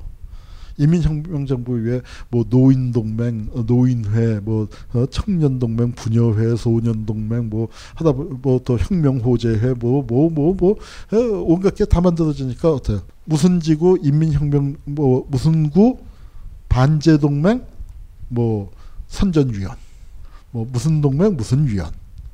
또 이것도 어? 조상 10대 올라가서 처음으로 감투 써본 거 아니야. 그러니까 여기 이제 쫓겨난 사람들은 이게 굉장히 뭐랄까 그 정말 붕 뜬 거죠. 자 여러분 이사가 굉장한 스트레스죠. 어, 우리도 사무실 이사해야 하는데 큰 스트레스인데. 자 이사 이사하고 옮겨가면 스트레스입니다. 아 똥개도 자기 동네에서 30점 따고 들어가는 법인데 이 농민들이 어때요? 외국으로 갔단 말이에요. 원래 농민들은 그 서양이고 동양이고 그 농민의 소세 소세계라는 말이 있어요. small world. 그래서 농민들이 평생 반경 백리 바깥을 나가볼 일이 별로 없는 거죠. 그랬던 농민들이 압록강 두만강 건너서 딴 나라로 왔어요. 와서 조금 정착해서 살려고 하는데 민족 차별도 당해 못도 당해 못도 당해 하여튼 간신히 먹고 살만 했는데 대공황이 와서 완전히 이제 그 힘들어졌어. 그 어벙벙 하고 있는데 일본이 또 만주사변이 일어나서 일본이 또 쳐들어서 어뭐 부모 형제 죽이고 그러다가 산골까지 쫓아 쫓겨와서 쫓겨와서 소비에트란 거 만들었다가 몇달런 데서 다시 때, 때려부시고 인민혁명 정부 만들고 땅을 나눠주고 내가 내 땅의 지주가 되고 그러다가 감투도 쓰고. 뭐 이제 이런 정말 혁명의 와중에 그 휩쓸리는 거죠. 그런 상태에서 어, 일어나는 이제 일이 이를 갖고 제가 박사 논문을 쓴 겁니다. 근데 그 그렇게 해서 유격 근거지를 만든 게 엄청난 혼돈이면서도 또 엄청나게 자부심을 느낄 수 있는 부분들도 많았어요. 이건 뭐냐면은 유격대가 처음 만들어질 때 이게 연길 폭탄 이런 건데 자 폭탄을 만드는 거예요.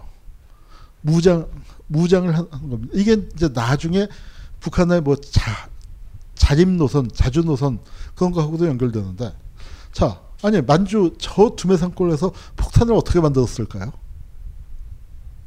폭탄 어디서 만들어요? 공장에서 만들잖아. 병기창에서 만드는 건데 폭탄을 어디서 만들어요? 근데 그 일본 놈들하고 싸울 때 무기가 있어야 싸울 거 아니에요. 무기 어떻게 만들어야 할까요? 유격되는 무기를 어떻게 조달했을까요? 소련 가서 사왔다. 돈이 있어야 사오죠. 그리고 이땐 뭐 소련에서 무기 팔지도 않, 않고 적의 무기를 뺏어야죠. 적의 무기 어떻게 뺏었어요?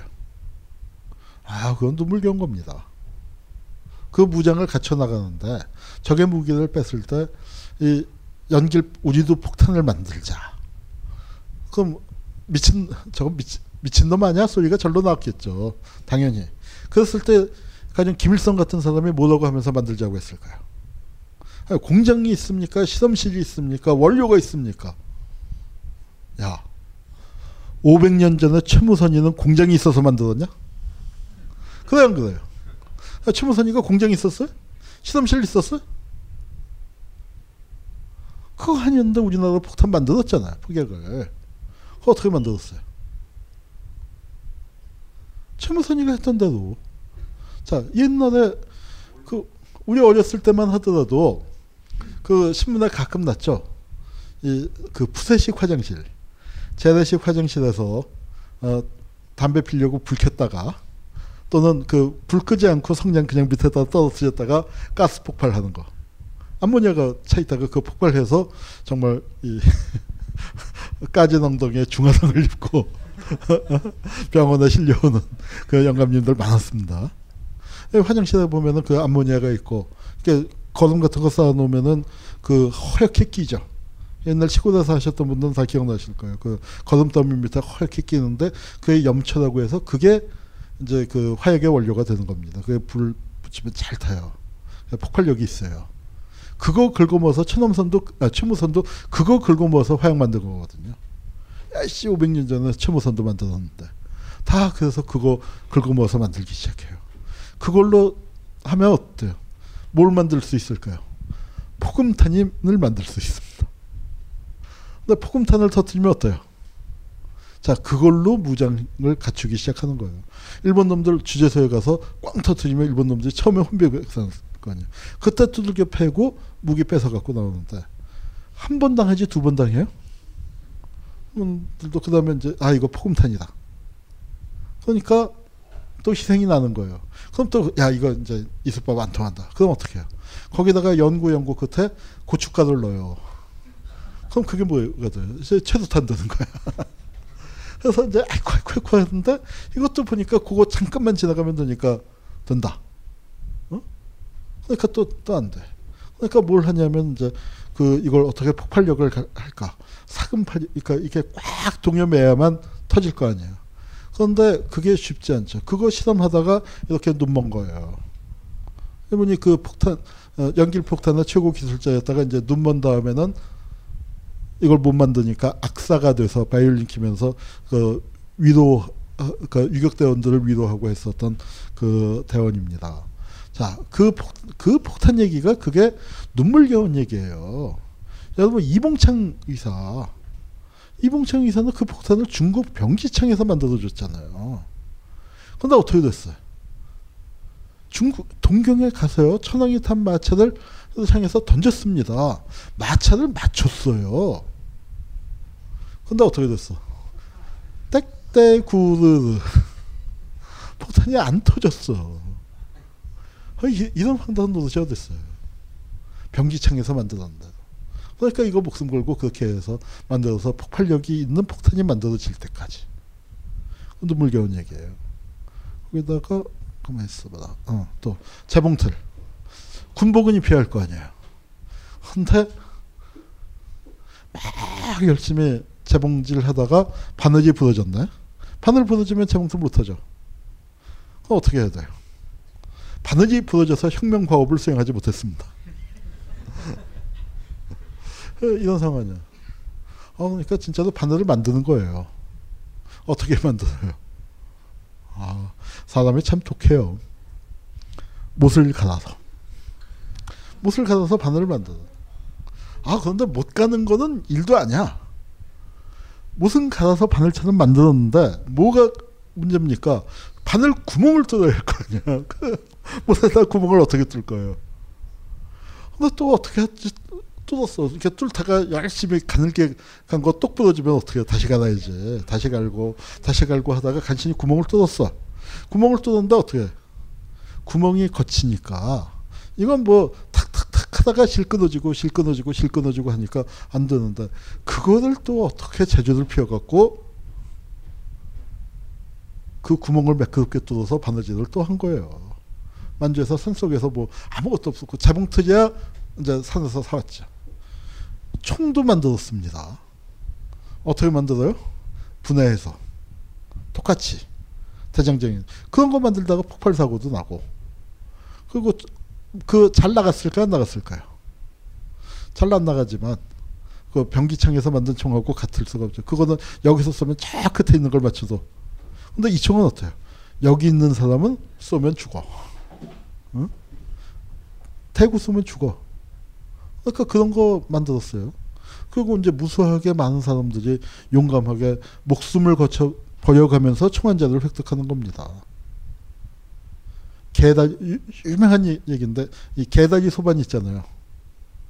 어? 그왜그 개발처럼 생긴 그 다리들 그 개다리 소반 그거 딱 다리 하나 띄면 어때요?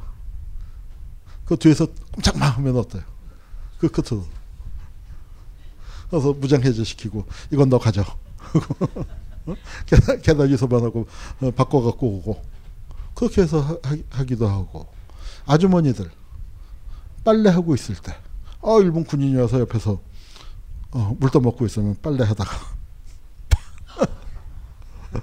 어, 그냥 목숨 걸고 그렇게 했어요. 그런데 그렇게 해서 쳤는데 저 뒤에 일본 놈 군인이 있었으면 어떻게 돼? 그 아주머니 죽는 거죠. 이렇게 해서 무, 장 유격, 유격대가 만들어지는 겁니다. 유격대가 처음에는 낫 들고 뭐 칼 들고 하다가 그리고 이게 뭐냐면 유격대 의료 장비예요. 이걸로 절단 수술을 하는데 정말 끔찍한 얘기예요. 통조림 통을 잘라서 그게 절단입니까? 써는 거지. 그걸, 그걸로 그렇게 하고 마취약도 없이 뭐 그렇게 했던 거고 이거는 뭐냐면 이게 박격포예요. 이게 박격포인데 물풀의 나무인가 그게 속이 그렇게 단단하대요. 그 단단한 나무에 속을 파고 바깥을 새로 이렇게 점에서 폭탄을 쏘면 무수한 폭 또 실패를 했겠죠. 그런데 그러다가 날아간단 말이에요. 이건 심리적으로 무지 중요한 거죠. 유격대가 대포를 만들었다. 유격대가 대포도 있다. 이게 뭐 명중을 하고 뭐 얼마나 얼마나 잘 쐈겠어요. 그렇지만 유격대가 대포까지 만들었다는 건 이건 어마어마한 얘기입니다. 이게 이게 자력갱생의 정신이에요. 이북, 이북에서 얘기하는 자 아까 공장에 뭐 기계 기계가 서, 서, 서고 뭐 그랬을 때 부품이 없어서 못한다면 만주의 산 속에서 우리 항일 유장 투쟁 시기에는 어? 우리 선배들이 거기 무슨 공장도 없는 데서 어, 대포까지 만들었는데. 자 우리 해봅시다. 으쌰 해갖고 현장에서 하는 거. 이게 현장에서 노동자들이 기술 혁신도 하고 못도 하고 또 그 다음에 어, 어떤 창발력을 내 갖고 열심히 그 하는 거. 그게 50년대 60년대 북한 경제가 남쪽보다 잘 나갈 수 있었던 굉장히 중요한 원동력이었죠.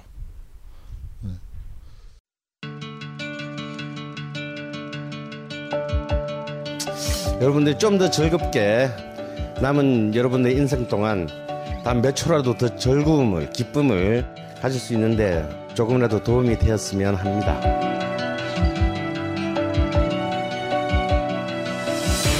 미국 역사에서부터 비엔나 궁장을 거쳐 한국 근현대사까지 강헌이 주목한 음악사의 역사적 장면들 음악평론가 강헌의 첫 책 출간 이름하여 전복과 반전의 순간 지금 바로 딴지마켓에서 구매하실 수 있습니다.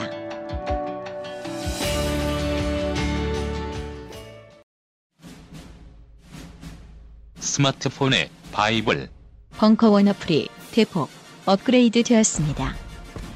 강좌 및 강의별 결제 기능 탑재.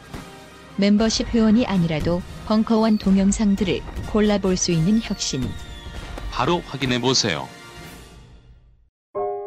우리는 생각했습니다. 실외는 가까운 곳에 있다고. 우리가 파는 것은 음료 몇 잔일지 모르지만 거기에 담겨 있는 것이 정직함이라면 세상은 보다 건강해질 것입니다. 그래서 아낌없이 담았습니다. 평산네이처, 아로니아 친, 친, 친. 지금 딴지마켓에서 구입하십시오. 터볼때 가서 불 지르고 하는데 이게 무슨 뭐냐면은 터볼때가 불 지르고 간데다가 집 또 짓고 또 짓고 또 짓고 뭐 열 번을 지었다 뭐 몇 번을 지었다 하는 얘기인데 이 터볼때 오는 게참 이것도 참 끔찍해요. 그, 그 토벌대가 오는데 어떻게 헐레벌떡 산도도 도망갈 거 아닙니까? 그럼 이제 살던 그 거기서 주민들이 걸리면 어떻게 돼요? 다 죽는 거죠. 일본 놈들한테. 자, 그런데 갓난쟁이를 안고 가는데 아기가 울려고 하면 어떻게 하면 좋을까요? 어, 요, 산 언덕에 있고 토벌 때는 저 밑에서 왔다 갔다 하는데 애가 울려고 하면 어떻게 하면 돼요? 아, 참 끔찍한 일들이 벌어집니다. 그 애 입을 막았다가 애가 질식해서 죽기도 하고. 저것도 많이 했어요. 그 아편을 이제 그때 많이 했으니까 애한테 이제 아편을 먹이는 거예요. 그러면 이제 근데 뭐 거기 뭐 용량이 있어요, 저울이 있어요. 그러니까 아편을 너무 많이 먹으면 어떻게 돼요? 그냥 깨나질 않아. 그, 그 김일성이 그런 얘기를 했어요. 그러니까 그 제국주의 침략이나 그 과오를 인정한다는 게 일본 사람들 쉬운 일은 아닐 것이다. 어, 그것도 참 가슴 아픈 일일 것이다. 힘든 일일 것이다. 그렇지만 제발 한번 생각해봐라. 자식들 입을 막던 어머니. 그 아들 입에다가 그 아이 입에다가 아편을 밀어넣었던 조선 어머니의 마음을 한번 생각해봐라. 그 김일성이 그 일본 저 중의원 의원님들하고 얘기할 때콱 얘기해서 이제 아주 숙연해진 뭐 그런 일도 있었습니다. 우리에게는 필승불패의 당이 있고 인민혁명 정권이 있고 어 그다음에 인민무장력을 만들었는데 왜 우리는 일본군이만 쳐들어오면 저렇게 죽어사고 산 속으로 도망가서 애 입을 막아야 하고 아편하고 탈탈탈 떨어야 하느냐 왜 그럴까요? 그런데 답이 뭐예요? 당은 필승 불패인데 이 당에 간첩이 있어서 그래 간첩이 굉장히 손쉬운 처방법입니다. 간첩을 잡자. 여러분 간첩에 대한 공포는 우리만 있었던 게 아니에요. 저쪽도 공산당도 오히려 더 심해요. 자, 이 간첩에 대한 공포가 심해집니다. 자나깨나 불조심.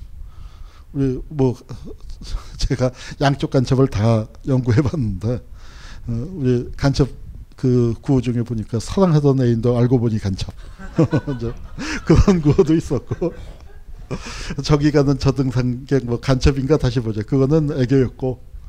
그러니까 이제 그런데 실제로 그런 상황이 발생해요. 자, 이 사람이 이제 높은 데서 와서 이게 왜 형편이 이러냐? 아, 간첩이 있어서 그렇다. 누가 간첩일까? 내가 국제당 순시원이에요. 여기서 내가 간첩이라고 하면 간첩인 거야. 어, 그런데, 예? 어. 저렇게 아니라고 하는 사람이 간첩이에요. 어? 아니라고 하는 사람의 간첩이라면 내가 딱 유심히 봐. 그럼 어떻게 돼? 자, 내가 마음속으로 저, 저 사람의 간첩이다 찍은 거 아니야. 그래서 간첩이라고 선포하면 자기는 죽게 돼. 어떻게 해야 돼? 먼저 싸워 죽이는 거죠. 시, 실제로 그런 일이 있었습니다. 유격 때 대대장을 그 단장을 그때 뭐 단장이니까 우리도 치면 뭐 어, 연대장쯤 되는 거죠. 유격 대 편제는. 그 굉장히 높은 사람이 자기가 의심을 받으니까 간첩은 또 높은 데 있을 거 아니야. 이 순시원을 쏴 죽이고 도망을 갔어요. 도망간 놈이 뭐 하겠어? 이 부대에 있다가 야 우리 부대에서 내가 부당하게 의심을 받아서 코멘트는 그 순시원을 내가 쏴 죽이고 왔는데 넌 옛날부터 나하고 친했으니까 어, 알지 나 간첩 아닌 거 이렇게 됩니까? 아니죠. 그러니까 갈 데가 없는 거예요. 그럼 어, 어디를 가겠어요? 하산을 해서 일본한테 자수하는 거예요. 자수하면 일본 놈들은 그 놈, 그 놈을 뭐 하겠어요? 토벌 때 앞잡이도. 그래서 토벌 오는데 그놈이 앞장서서 들어오니까 이쪽에서 뭐예요? 그놈이 정말 간첩이었네. 우리 일격대 순시현돈 제가 한눈에 알아보니까 그놈의 자기 정체가 탄로나니까 죽이고 도망갔잖아. 자 이렇게 돼서 의심이 걷잡을 수 없이 번져나가는데 그게 제 박사 논문입니다. 나 간첩 아니야 하는 놈이 간첩이에요. 어? 그러다가 그게 정도가 지나치니까 어떻게 되냐면 일을 열심히 하는 놈이 간첩이야. 자기 정체를 감추려고. 일을 못하는 놈 간첩인 건 맞죠. 그 다음에 심지어는 이렇게 됩니다. 이겼다가 산 속에서 밥을 하는데 여러분 등산가 요새는 이제 산에서 밥을 못 하지만 옛날에 바나코펠 들고 와서 밥할 때 산에서 어, 기압이 낮으니까 밥이 잘 안 되잖아요. 그러면 밥이 당연히 설거나 타죠. 그러면 그게 간첩이에요. 이 쌀을 구해오기 위해서 우리가 얼마나 노력을 했는데. 그, 어, 그 다음에 뭐냐면은 보초를 서야 하는데 인력이 많지 않으니까 보초가 그 자리에 서 있어야 하는데 아이 자꾸 화장실을 갈 일이 생기고 뭐 하면 어때? 어, 물을 먹지 말라고 그래요. 그런데 물을 먹, 손밥, 꼬두밥 그런 거 밥 먹을 때 어때요? 이게 안 넘어가니까 반찬이 있길 해 보일 때 그냥 물 한 바가지 떠서 휘휘 말아서 그냥 후동 마시는데 그러면은 그게 당의 명령을 어긴 거예요. 저게 간첩이에요. 심지어는 제일 끔찍한 얘기는 뭐냐면은 일본 놈들이 사용을 시키잖아요. 사람들 뭐 근데 이제 죽일 때 총살하는 게 아니고 칼로 쳐 죽이고 때려 죽이는데 어, 목을 칼에 맞았는데 그래도 다행히 정맥만 잘리고 동맥은 안 잘려서 기절해 있다가 이게 어떻게 하여튼 아물어 갖고 살아서 돌아왔어. 목이 반쯤 잘린 채로. 그랬더니 저놈이 간첩이다. 동지들은 저기서 다 죽었는데. 그래서 해요. 자, 일본 놈들이 이렇게 해요. 잡았다가 그냥 풀어줘요. 그러면은 들어가서 여러 명 죽어. 간첩이 살아도는 걸로. 정말 믿을 수 없는 의심이 심해져서 서로 죽이, 죽고 죽이기 시작을 했습니다. 일본 공산당, 아, 일본 경찰 자료도 그렇고요. 중국 공산당 자료도 그렇고요. 이북으로 돌아온 사람들의 회고록도 그렇고요. 똑같이 얘기한 게 일본 놈들에게 죽은 것보다 동지들끼리 의심해서 그렇게 죽은 민생단원의 숫자가 더 많다는 거예요. 중국 공산당이 지금 인정하는 억울하게 빨, 빨갱이로 몰려서 죽은 사람이 500명이에요. 500명이 얼마에서 500명이냐? 저 산골 마을로 들어간 사람이 2만 명인데. 그 500명은 뭐예요? 조선혁명의 정화죠. 제일 그래도 1920년대 30, 또 어떤 사람들이 의심을 받냐. 민족주의자들이 의심을 받았어요. 왜? 민족주의자는 제국주의자. 그런 식의 생각이 있었는데, 아니, 공산주의자들이 다 민족주의자죠. 근데 무슨, 뭐가 문제가 되냐면은, 그, 자, 아까 일국일당 원칙을 했는데, 조선 사람들 어때요? 조선 혁명 하고 싶잖아요. 근데 저기서 소비에트를 만든 사람들, 연길 소비에트를 만든 사람들이 저게 다, 저 마을은 어때요? 다 조선 사람들이었단 말이야. 그러니까 부르기를 한인 소비에트라고 불렀고, 심지어는 이래요. 공산당원인데, 자기가 공산당원인데 무슨 공산당원인지를 몰라. 중국 공산당 순시현이 물어보니까 자기 조선 공산당원으로 알고 있어. 중국 공산당 순시현 입장에서는 미치고 팔짝들 노릇이죠. 근데 농민들 입장에서는 그 늘 만나던 사람들끼리 우리는 당원이야 뭐 하면서 당세포였는데 그 상부가 아 우리가 공, 중국 공산당원 됐어 하는데 늘 만나는 사람들은 조선 사람들인데. 그러니까 이제 이게 뭐 이렇게 되니까 이건 거기서 중국 공산당원이 중국 혁명을 하지 않고 조선 혁명을 하고 있다. 이렇게 되고 한인 또 더군다나 일제가 무슨 생각을 했냐면 연변을 띄어서요. 조선에 식민지 조선에다 붙일 생각을 했었단 말이에요. 간도를 띄어서. 간도란 데는 또 지지적으로 보면 간도에서 길림으로 나가는 것보단 조선으로 나오는 게 훨씬 더 교통이 편했으니까. 실제 인구도 그, 그 조선 사람들이 많고 중국 사람들 가뜩이나 중국을 갈가지 잘라갖고 일본이 집어먹을 거를 초 그 긴장 상태였을 때 이제 그런 움직임이 생기니까 만주국 이제 초창기 뭐 만주국이 저게 어떻게 갈지 모르는 그런 판에 아예 조선을 그 동만이죠 동만 동만을 띄워서 조선에다 붙이는 그런 계획을 일본 일본 사람들이 실제로 했었단 말이에요. 그러니까 이제 이건 완전히 그 민족주의 편향이다. 일본 놈들의 앞제비가 들어와 있다. 이런 의심하고 겹쳐지면서 조선 사람들이 조선을 위해서 싸우는 게 민생 단원의 또 한 특징이 되는 겁니다. 그래서 어마어마하게 죽는 거예요. 민생 단원을 살해했다. 그래서 공산당이 민생 단원으로 몰린 사람들을 쳐 죽이고 뭐 이렇게 하면서 뭐 이제 어마어마하게 하는데 이런 와중에 김일성도 민생 단원으로 몰려요. 김일성도 갇혔었습니다. 그러다가 간신히 풀려나서 이게 민생단 그 의심이 이제 간도에서만 동만에서만 있는데 어, 중국 아 저 북한 현대사에 보면은 김일성의 북만 원정이라고 나오는데 뭐냐면은 그 요 뒤에 사진 있어요. 주보중이라는 사람이 있는데 이 사람이 어, 이 사람이 한족이 아니에요. 중국 소수민족이에요. 바이족이라고 백족 바이족이라고 하는 그쪽 사람인데 김일성이 여기 있다가 이게 저, 저 어떻게 잘못될지 모른다 해갖고 그 저 김일성을 북만으로 부릅니다. 그래서 김일성이 이제 그걸 저 간도에서 노야령이라는 고개를 넘어서 북만으로 어, 갔는데 그게 이제 김일성의 1차 북만 원정입니다. 가서 그게 역사적으로 중요한데 가다가 그 고개를 넘어가다가 김일성의 병이 났어요. 김일성이 이제 간첩으로 몰렸다가 살아난 아, 그 얘기를 좀 하고 가야죠.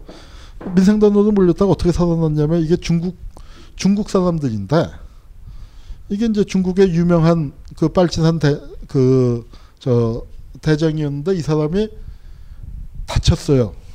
근데 부하들이 도망을 가버렸어. 전투 중에. 그런데 김일성 부대원들이 들어가서 이 사람을 살려냈습니다.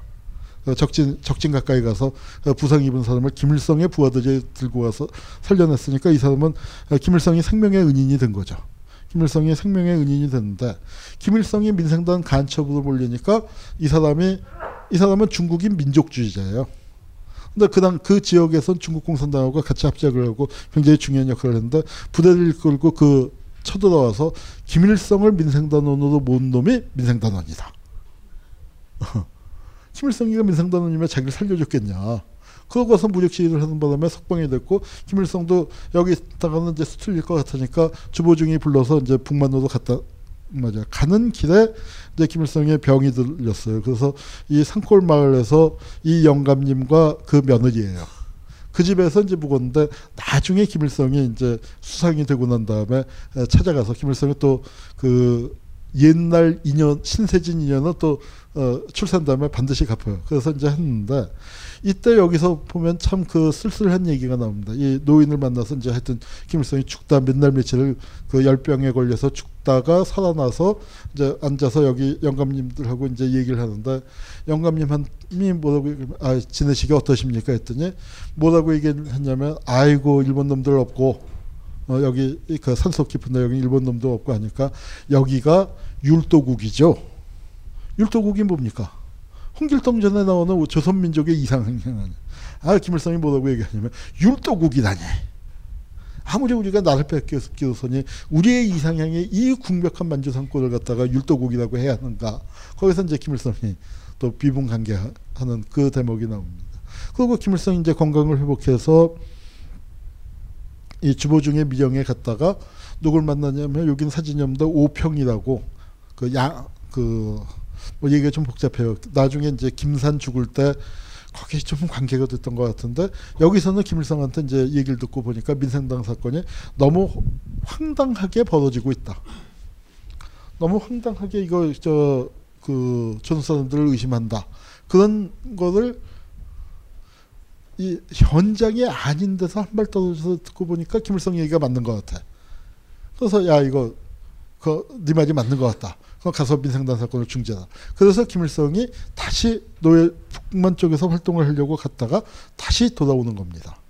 다시 돌아와서 이제 회의를 하는데 여기 이제 뭐 시간이 없어서 대, 뭐 요연구 회의, 대형의 회의 뭐 이제 이런 것들이 나오는데 거기서 어 빨치 이게 민생단 사건이 잘못됐다. 그걸 중단해야 한다는 걸 강력히 주장을 하고 이쪽에서는 또 한쪽에서는 아니다 계속해야 한다. 뭐 그렇게 주장을 하다가 그때 이제 위증민이란 이 사람을 저 절로 보내요 모스크바로. 그래서 이 사람이 이제 최종 판결을 받아오자. 그래서 이 사람이 모스크바로 가고 모스크바로 간 동안에는 어떻게 하느냐. 이미 민생단 사건이 심해지다 보니까 간도의 유격 근거지를 더 이상 쓸 수가 없었습니다. 2만 명 있는 곳에서 이거 근거지 인원도 4천 명으로 줄어들었어요. 왜? 분위기가 그렇게 맨날 잡아 죽이, 죽이니까 어때요? 다 도망갔지. 아, 이게 참 끔찍한 얘기입니다. 이게 혁명이냐? 그래, 혁명 너희들끼리 잘 헤쳐먹어라. 그러고 도망가고 조선인들끼리 서로 잡아 주, 죽고 죽이고 중국 공산당이 현재 인정하는 거는 500명이고 중국 아까 이 주보중 같은 사람은 민생단 사건으로 죽은 사람이 2천 명은 될 거다. 2만 명 간 중에서 자기들끼리 2천 명 죽었더니 죽였더니 얼마나 끔찍한 얘기입니까? 그거 보고 아이고 난 혁명이고 보고 다 싫다고 또 도망간 사람이 또 몇천 명인 거고 그러다 보니까 유격근 거지라는 게 그 유지할 수 없는 형편으로 남아버리니까 할 수 없다 북만으로 가자. 그래서 다시 이제 김일성 부대만 넘어갔다가 부대가 전체가 이제 북만으로 넘어가요. 어, 북만으로 넘어갔다가 이제 그 저 아까 갔던 위직민이가 몇 달 만에 다시 돌아옵니다. 그게 경박호라는 호수가 있죠. 그 만주에 거기 경박호도 이 남쪽 끝에 남호두라고 하는데 요 밀령 요런 요런 이제 빨치산들의 근거지를 밀령이라고 부르는데 거기서 회의를 했는데 거기서 뭐라고 뭘 갖고 왔냐면 조선 사람들이 조선 독립을 위해서 싸우는 건 당연한 것이다. 그 전에는 조선 사람이 조선 독립을 위해서 싸우는 건 그게 민생단이고 그 일본 제국주의 앞잡이라고 했었는데 그 허락을 받아 갖고 온 거예요. 그러니까 이제 그게 김일성 입장에서는 복음과도 같은. 어. 그래서 아 조선 독립을 위해서 싸울 수 있게 됐다. 그래서 이거 이거는 북만인데 김일성이 뭘 하냐면 자기 부대는 거기다가 다 놔두고 혈혈단신 그냥 정말 몇 명만 데리고서 국경지대로 내려옵니다. 국경지대 간도가 원래 조선 사람 많은데 간도는 다 들어먹었고 얼로 내려오느냐? 예, 여기 장백으로 내려와요. 장백이 흔히 얘기하는 서간도라고 하는데 백두산이 있으면은 원래 간도던 건 백두산 동쪽이에요. 거기 부, 이제 나중에는 거기를 북간도라고 불렀지만 거기가 진짜 간도입니다. 그리고 간도는 아닌데 그냥 이쪽과 짝지어서 서간도라고 장백을 부르게 된 거죠. 장백 간도는 조선 사람이 80%예요. 이 장백은 조선 사람이 많긴 하지만 여기는 50%예요. 그러니까 간도보다는 중국인이 훨씬 많이 사는 데인데 간도에서는 활동을 더 이상 할 수 없다고 판단을 해서 김일성이 내려오는 게 장백으로 내려옵니다. 장백으로 내려와서 이제 여기다 여기 근거지를 만들게 되는데 여기서 이제 그 부대 왔어요. 그랬더니 이제 여기 오면은 부대원을 준다. 여기 그 새 부대원을 준다 해서 와봤더니 민생단 혐의자만 있는 거예요. 한 100명. 그 대목에서 김일성이 이제 얘기했냐면 자기가 이제 처음으로 김일성이 평생 대장만 한 사람 아니야. 근데 자기가 이런 만남은 처음 없었다 는 거예요. 자기가 와서 일부러 인사를 이제 여러분을 만나기 위해서 부런천리에 달려온 김일성입니다 하고 인사를 했는데 다들 고개 푹 수그리고 민생단원으로 몰렸던 혐의자들이니까 주눅이 들었단 말이에요. 이게 이제 뭐냐면은 그 코민테른에서 조선 사람이 조선 독립을 위해서 싸우는 거 오케이라고만 했지. 그 전에 민생단원들 다 봐줘라 뭐 어떻게 해라 그 얘기는 없었단 말이야. 근데 김일성한테 대원이라고 준 게 민생단 혐의자였고 보니까 그 혐의자는 게 그렇습니다. 여러분 마녀 사냥이요 전부 다 마녀라고 자백하는 거예요. 민생단 혐의자들 다 민생단에 들어가서 자기가 일본 놈들 위해서 충성을 했고 뭐 혁명의 기밀을 어떻게 했고 그거 당해서 조사 문건은 산더미처럼 쌓였고 김일성도 참 고민이죠. 이, 이 사람들이 다 자기가 민생단원이라고 하는데 어떻게? 그러니까 여기 이제 이 오, 오른쪽에 여성 있죠. 김확실이라는 아주 확실한 유격대원 어, 김 여장 여장군입니다. 그러니까 뭐 나중에 전사를 했는데 그이 이 대원이 나중 김일성이 이제 하도 답답해서 숲속에 있어서 그러니까 골똘히 생각하고 있는데 장군님 하더니 하는 얘기가 저는 민생단원이 아닙니다. 어, 이제 처음으로 나 아니라는 사람이 몇, 몇날 며칠 만에 나타났다는 거예요. 그래서 너무 반가워갖고 이제 같이 대원들 집합시켜서 쫙 하다가 여기 이두수라고 있습니다. 이 사람은 김일성이 이제 옛날 간도 있을 때부터 그 집안 내력을 잘 알던 어렸을 때 이 사람이 일, 저 일본 사람이 키우는 개한테 물렸어요. 그 바람에 그 치료비를 해서 부모가 빚을 지다가 야반 뭐물 끌려서 아버지가 잡혀가서 맞아 죽고 남은 가족들이 야반 도주해서 만주도 온 간도도 넘어온 사람이야. 그 집안 내적을 김일성이 안단 말이야. 이도를 불러놓고 너희 집이 일본 놈의 개, 네가 일본 놈의 개에게 물려서 어, 너희 아버지 돌아가시고 그렇게 어, 집안이 폐가 망신해서 간도까지 죽였는데 네가 어떻게 일본 놈의 개가 될 수 있냐? 근데 그렇게 다그치니까 에, 갑자기 팍 울려서 나는 민생단이 아닙니다. 이제 그렇게 하니까 여기저기서 나는 나도 아닙니다. 나도 아닙니다 하면서 이제 그 거기가 이제 완전히 무슨 그 통곡의 도가니가 됐다는 거예요. 그렇게 하니까 김일성이 이제 거기서 뭘 했냐면은 그 대원한테 그 이제 부관을 시켜갖고 그 민생단 조사 문건 정말 김일성 표현에 의하면 산처럼 쌓여 있었대.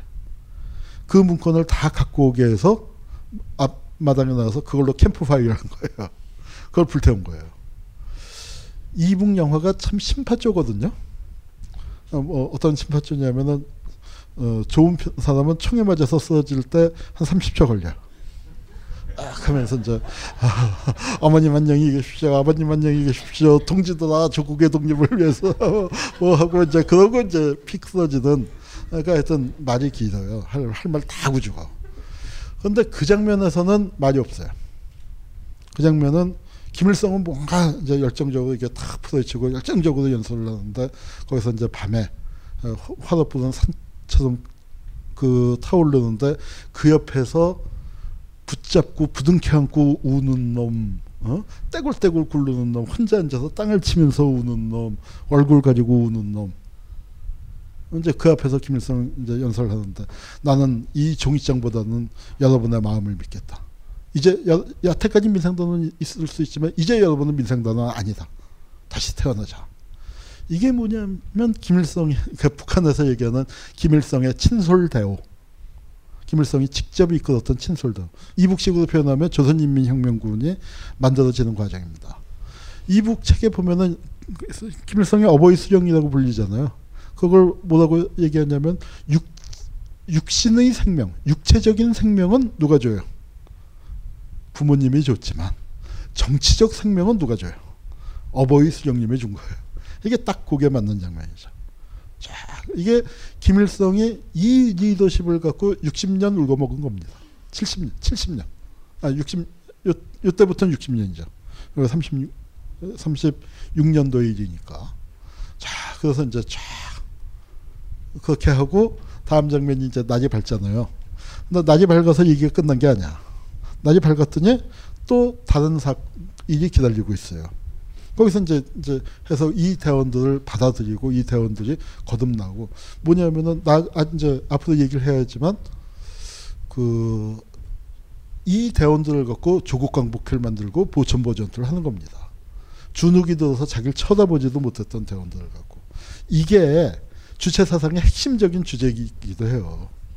주체 사상이 민족 간의 관계에서 이렇게 중국 혁명에 대한 독자성 이런 부분도 있지만 또 하나는 뭐가 있냐면은 한 인간이 갖고 있는 잠재적인 능력을 얼마나 끌어내느냐가 이게 굉장히 중요한 개통처럼이에요. 사람은 똑같은 사람인데 이 사람이 김일성 대장이 왔는데 고개도 못, 못 들고 있었던 그 사람들을 데리고 우리가 조국광복회도 만들고 보천보 전투도 하고 했다 이거죠.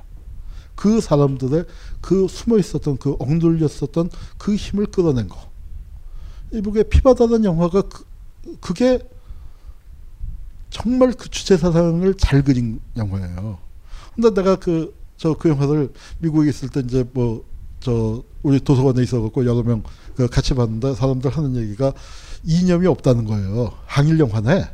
근데 내가 볼 때는 그게 주체 사상을 가장 잘 설명했는데 뭐냐면 거기에 어머니가 주인공입니다. 이게 고집기 어머니보다 훨씬 더 센 얘기인데 그 어머니가 앞장면에서 뭐가 나오냐면은 이제 일곱 살 여덟 살짜리 을남이가 주인공이 어, 엄마한테 물어봐요. 일본 놈이 왜 왔나? 어? 왜 일본 놈이 조선을 집어삼키고 왜 만주까지 쫓아왔나? 근데 엄마가 무식해서 대답을 못해요.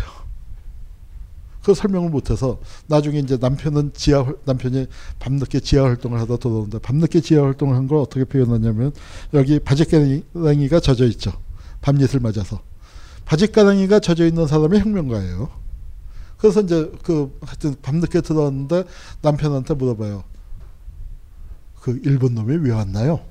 그랬더니 남편이 아니 당신은 그것도 모르고 하고 이제 가볍게 꾸짖으면서 설명을 해주죠. 그러니까 일본 놈이 왜 왔는지도 설명 그 모르던 어머니가 뭐 자세한 얘기 생략하고 뒤에 가서는 뭐냐면 정말 멋있게 혁명의 지도자로서 그 아들 딸들이 이제 당에서 높은 사람이 와서 그 봉기를 해야 하는데 봉기를 지도하기 위해서 당에서 지도원이 파견된다 하는 얘기를 듣고 대기하고 있는데 딱 그냥 문을 열고 들어오는 게 어머니예요. 고립계 어머니하고 또 틀린 아주 멋있는 그 장면인데 이런 게 이제 주체 사상이죠. 그 사람 사람이 얼마나 변하는가.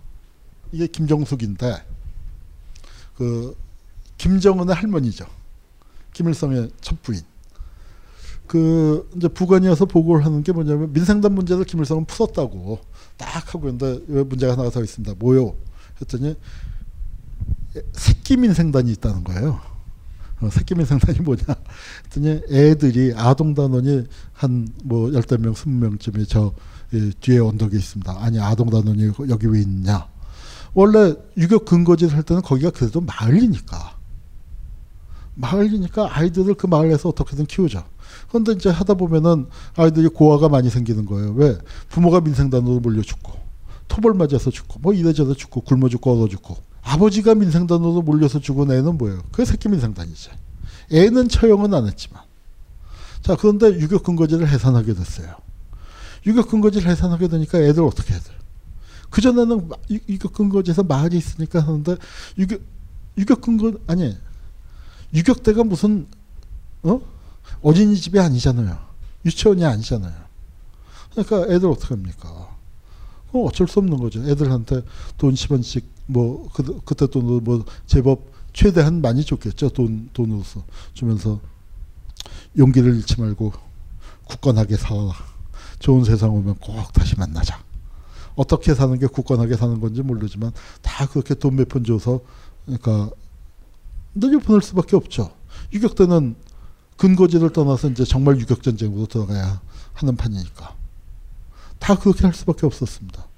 그런데 아동단 지도원 언니 하나가 말을 안 듣는 거야. 어떻게 애들을 내려보내느냐고. 자기는 절대로 그럴 수 없다고. 그리고 그러면서도 이 언니 무슨 대책이 있겠어.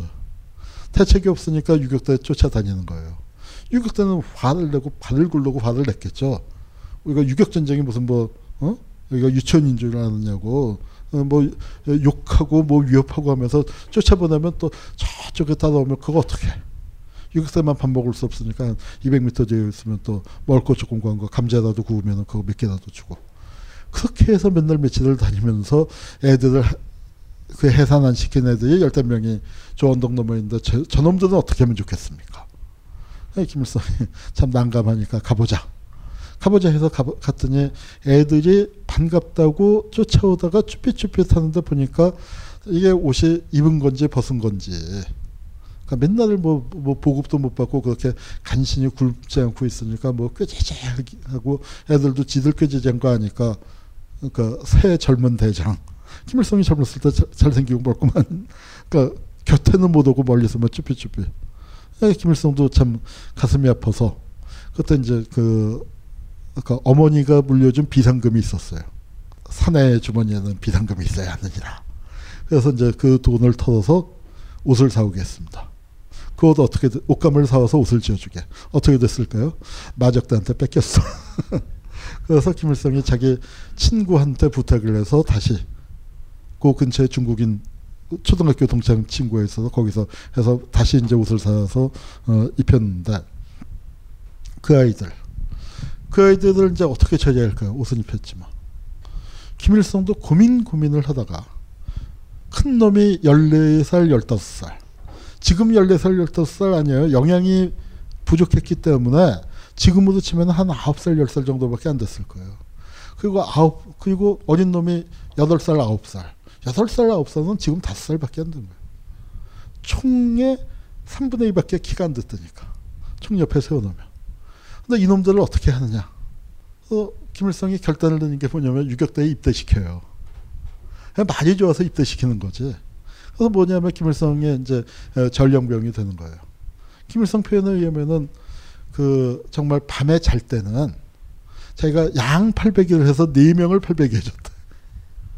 서로 김일성 옆에서 자겠다고 품속으로 파고들고 그리고 그 다음에 행군을 하다 일본군을 만나면 자 김일성이 필승불패의 저, 명장이죠.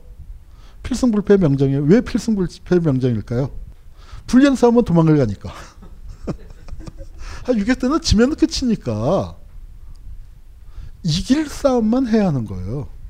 그리고 우연히 적을 산속에서 만나게 됐다면은 후닥닥 도망을 가는데 김일성 표현이 뭐냐면은 이놈들을 업을 틈이 없어서 양옆구리에 하나씩 끼고 산, 산을 올라가 뛰었다 이거예요.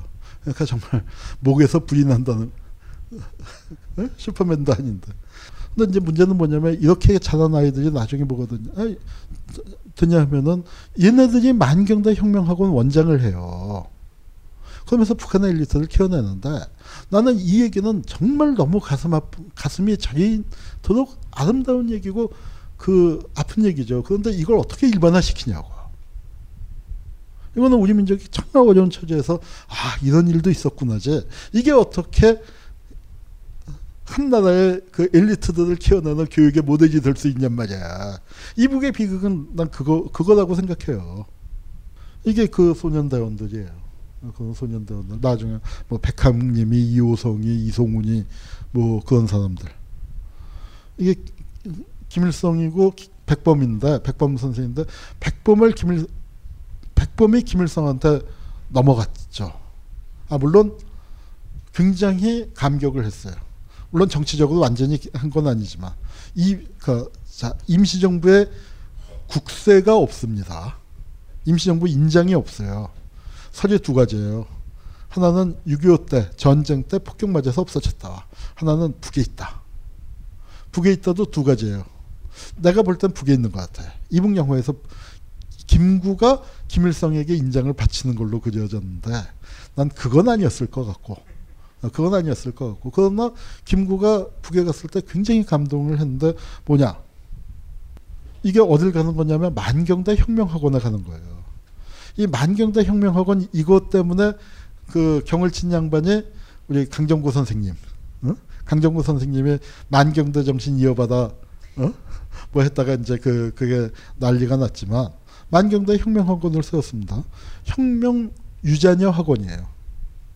그러니까 혁명 투쟁 과정에서 항일 투쟁 과정에서 그 죽은 그 동지들의 자녀들을 이제 빨치산 동지들의 자녀를 해서 아 그런 거 세웠다. 그러니까 뭐 그러니까 김구도 그냥 따라갔죠. 따라갔더니 이제 애들을 데려다가 인사시키고 하나하나 소개를 하는데 뭐 빨치산 대원들도 있었지만 서, 어, 선생님 얘는 뭐 무슨 당 뭐 선생님하고 같이 활동했던 아무개 선생 아시지 않습니까? 아 알죠, 알죠. 그 손자입니다. 김구가 깜짝 놀라는 거죠. 그리고 얘는 누굽니까? 넌 와서 선생님께 인사드려라. 얘는 누굽니다. 어? 이렇게 얘기하니까 그 거기에서 김구가 하, 나는 남쪽에 돌아와서 한 게 윤봉길 의사 어? 하고 이제 그 몇 분 그 유해만 찾아왔지 이 아이들 생각은 못하고 남쪽에서 정치 투쟁에 빠져들었는데 어, 북쪽에서 이런 걸 만드, 다 만들었냐 이제 이렇게 그 저 놀란 거죠. 자 에, 조국 광복 회담계 만들어졌죠. 김일성이 그 만들었고 이제 자료에 의하면은 김일성 말고도 뭐 오성윤이라고 들어보셨죠. 김산지 멸제 그 책에 어, 나오는 양반이 있습니다. 그 양반도 이제 또 관경걸로도 나오는데 김일성이 굉장히 중요한 역할을 한 건 부인할 수 없죠. 조국 광복회 사건이라고 해서 걸린 사람들이 다 어, 김일성의 지도하에 김일성 밑에 있는 어, 사람들이 공작을 했었던 사건이고요.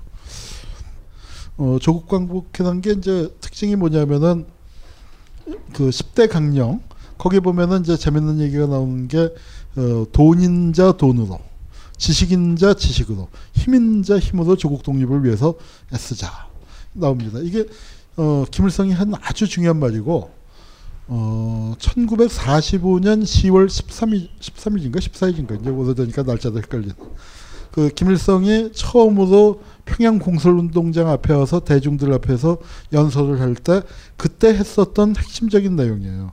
그 연설 본문이 지금 이제 김일성 저작집이라는 데는 아주 장문의 글이 실려 있습니다만 그거는 복원된 거고 원래 그, 그 텍스트라고 남아있는 건 조선중앙영감에 한 다섯 줄, 여섯 줄밖에는 안 남아있어요.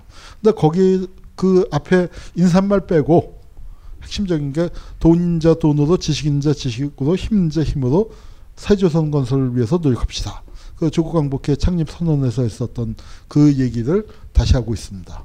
그래서 김일성의 아주 중요한 메시지죠. 근데 실은 그게 김일성이 만든 건 아니고 어, 손문이 했던 얘기예요. 손문이. 손문이 할 때는 어 그게 이제 그냥 수식어처럼 그렇게 얘기를 했고 중국 중국에서는 널리 유명한 얘기지만 이게 이제 그 정치사적으로 어, 또는 공산주의 이론사 이 운동사에서 이론적으로 굉장히 또 중요한 의미를 부여할 수 있는 얘기입니다. 어, 그 김일성이 처음 만들어낸 표현은 아니지만 김일성이 그 얘기를 했을 때 한국 공산주의 운동사나 한국 민족 개방 운동사 맥락에서 대단히 중요한 얘기로서 들릴 수밖에 없어요. 왜냐하면 지난 시간에 그 얘기를 했지만 대공황 이후에 어, 공산주의 운동이 굉장히 좌경화됐잖아요. 좌경화됐으니까 어때요? 이제 뭐 노동자 농, 그 농민도 다 안 붙여주죠.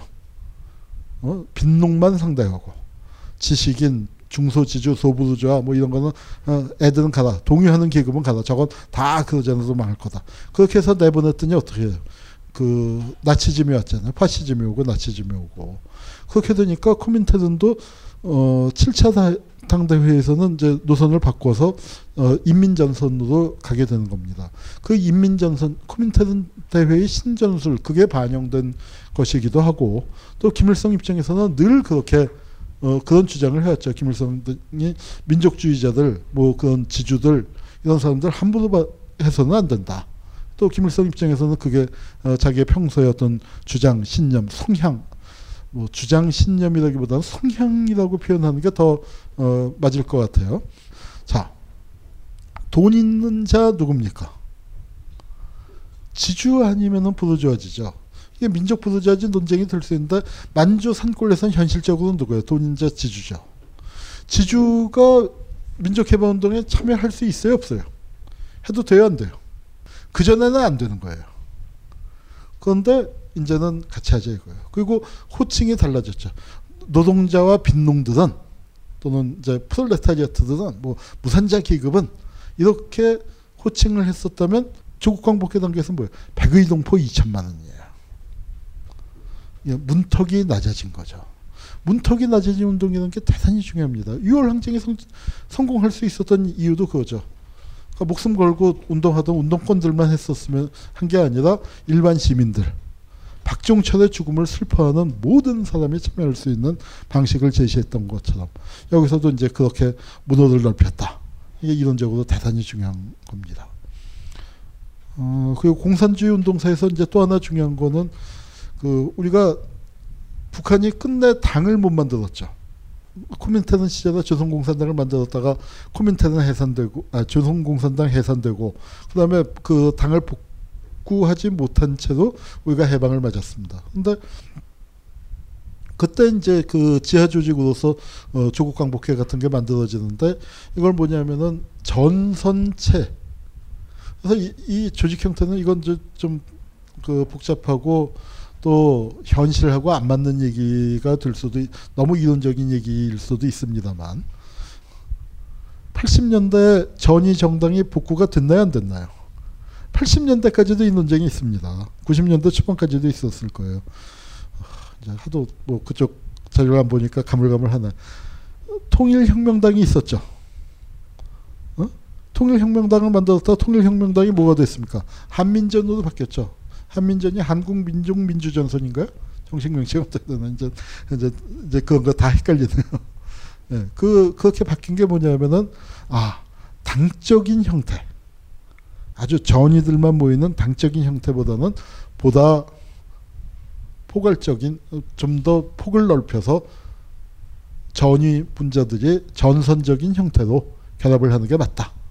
아, 당으로서 너무 엄격하게 제한을 하지 말고 그게 맞다. 이제 뭐 하여튼 자기들끼리 논쟁에서 이제 그런 그 변화가 생기는데 그런 전선적 영도체 그 전선은 이제 대중 조직으로서 좀 더 폭넓게 어, 개나 소나 다 들어올 수 있는 이제 그런 개념으로 썼, 썼었는데 그리고 신간회나 민족유일당이 좀 그런 거에 가까웠었다면 이제 그 새로운 형태의 전선적 전위 조직에 의한 그 어떤 혁명의 영도, 영도 주체, 뭐 그걸 설정하는 그런 문제가 또 결부가 됩니다. 음, 여기가 장백인데 요 앞에 있는 양반 얼굴에 이름에 이제 뭐가 써져 있습니다만 저 사람이 박인진이라고 천도교의 거물이에요. 그러니까 천도교의 명칭으로 치면은 영북도정, 영북도정이라는 게 함경도하고 만주 쪽을 관할하는. 자, 그러니까 이게 굉장히 큰 거예요. 남쪽의 천도교는 어떻게 됐어요? 아니 동학혁명 때 피박살 났잖아요.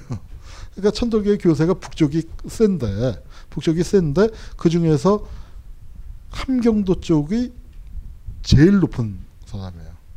저 사람이 그러니까 그 이제 가봤더니 뭐가 있냐면은 마을마다 여기는 천도교 마을, 여기는 빨갱이 마을. 그게 또 틀린 거예요. 근데 천도교 마을을 파고 들어가야 하는데 그 전에 어떻게 했어요? 종교는 민족의 아편이라고 했잖아. 민중의 아편이라고. 공산주의자들은 종교 박멸 운동을 했잖아요. 종교 측하고 사이가 좋겠습니까? 당연히 나쁘죠. 근데 김일성 와서 딱 보니까 이제 호칭이 바뀌었잖아요. 백의동포 2천만이 단교를 하려니까 그 중에서 천도교가 굉장히 중요한 곳이고 천도교는 역사도 오래됐고 동학의 전통도 있고 아, 김일성이 참 멋있는 말을 하죠.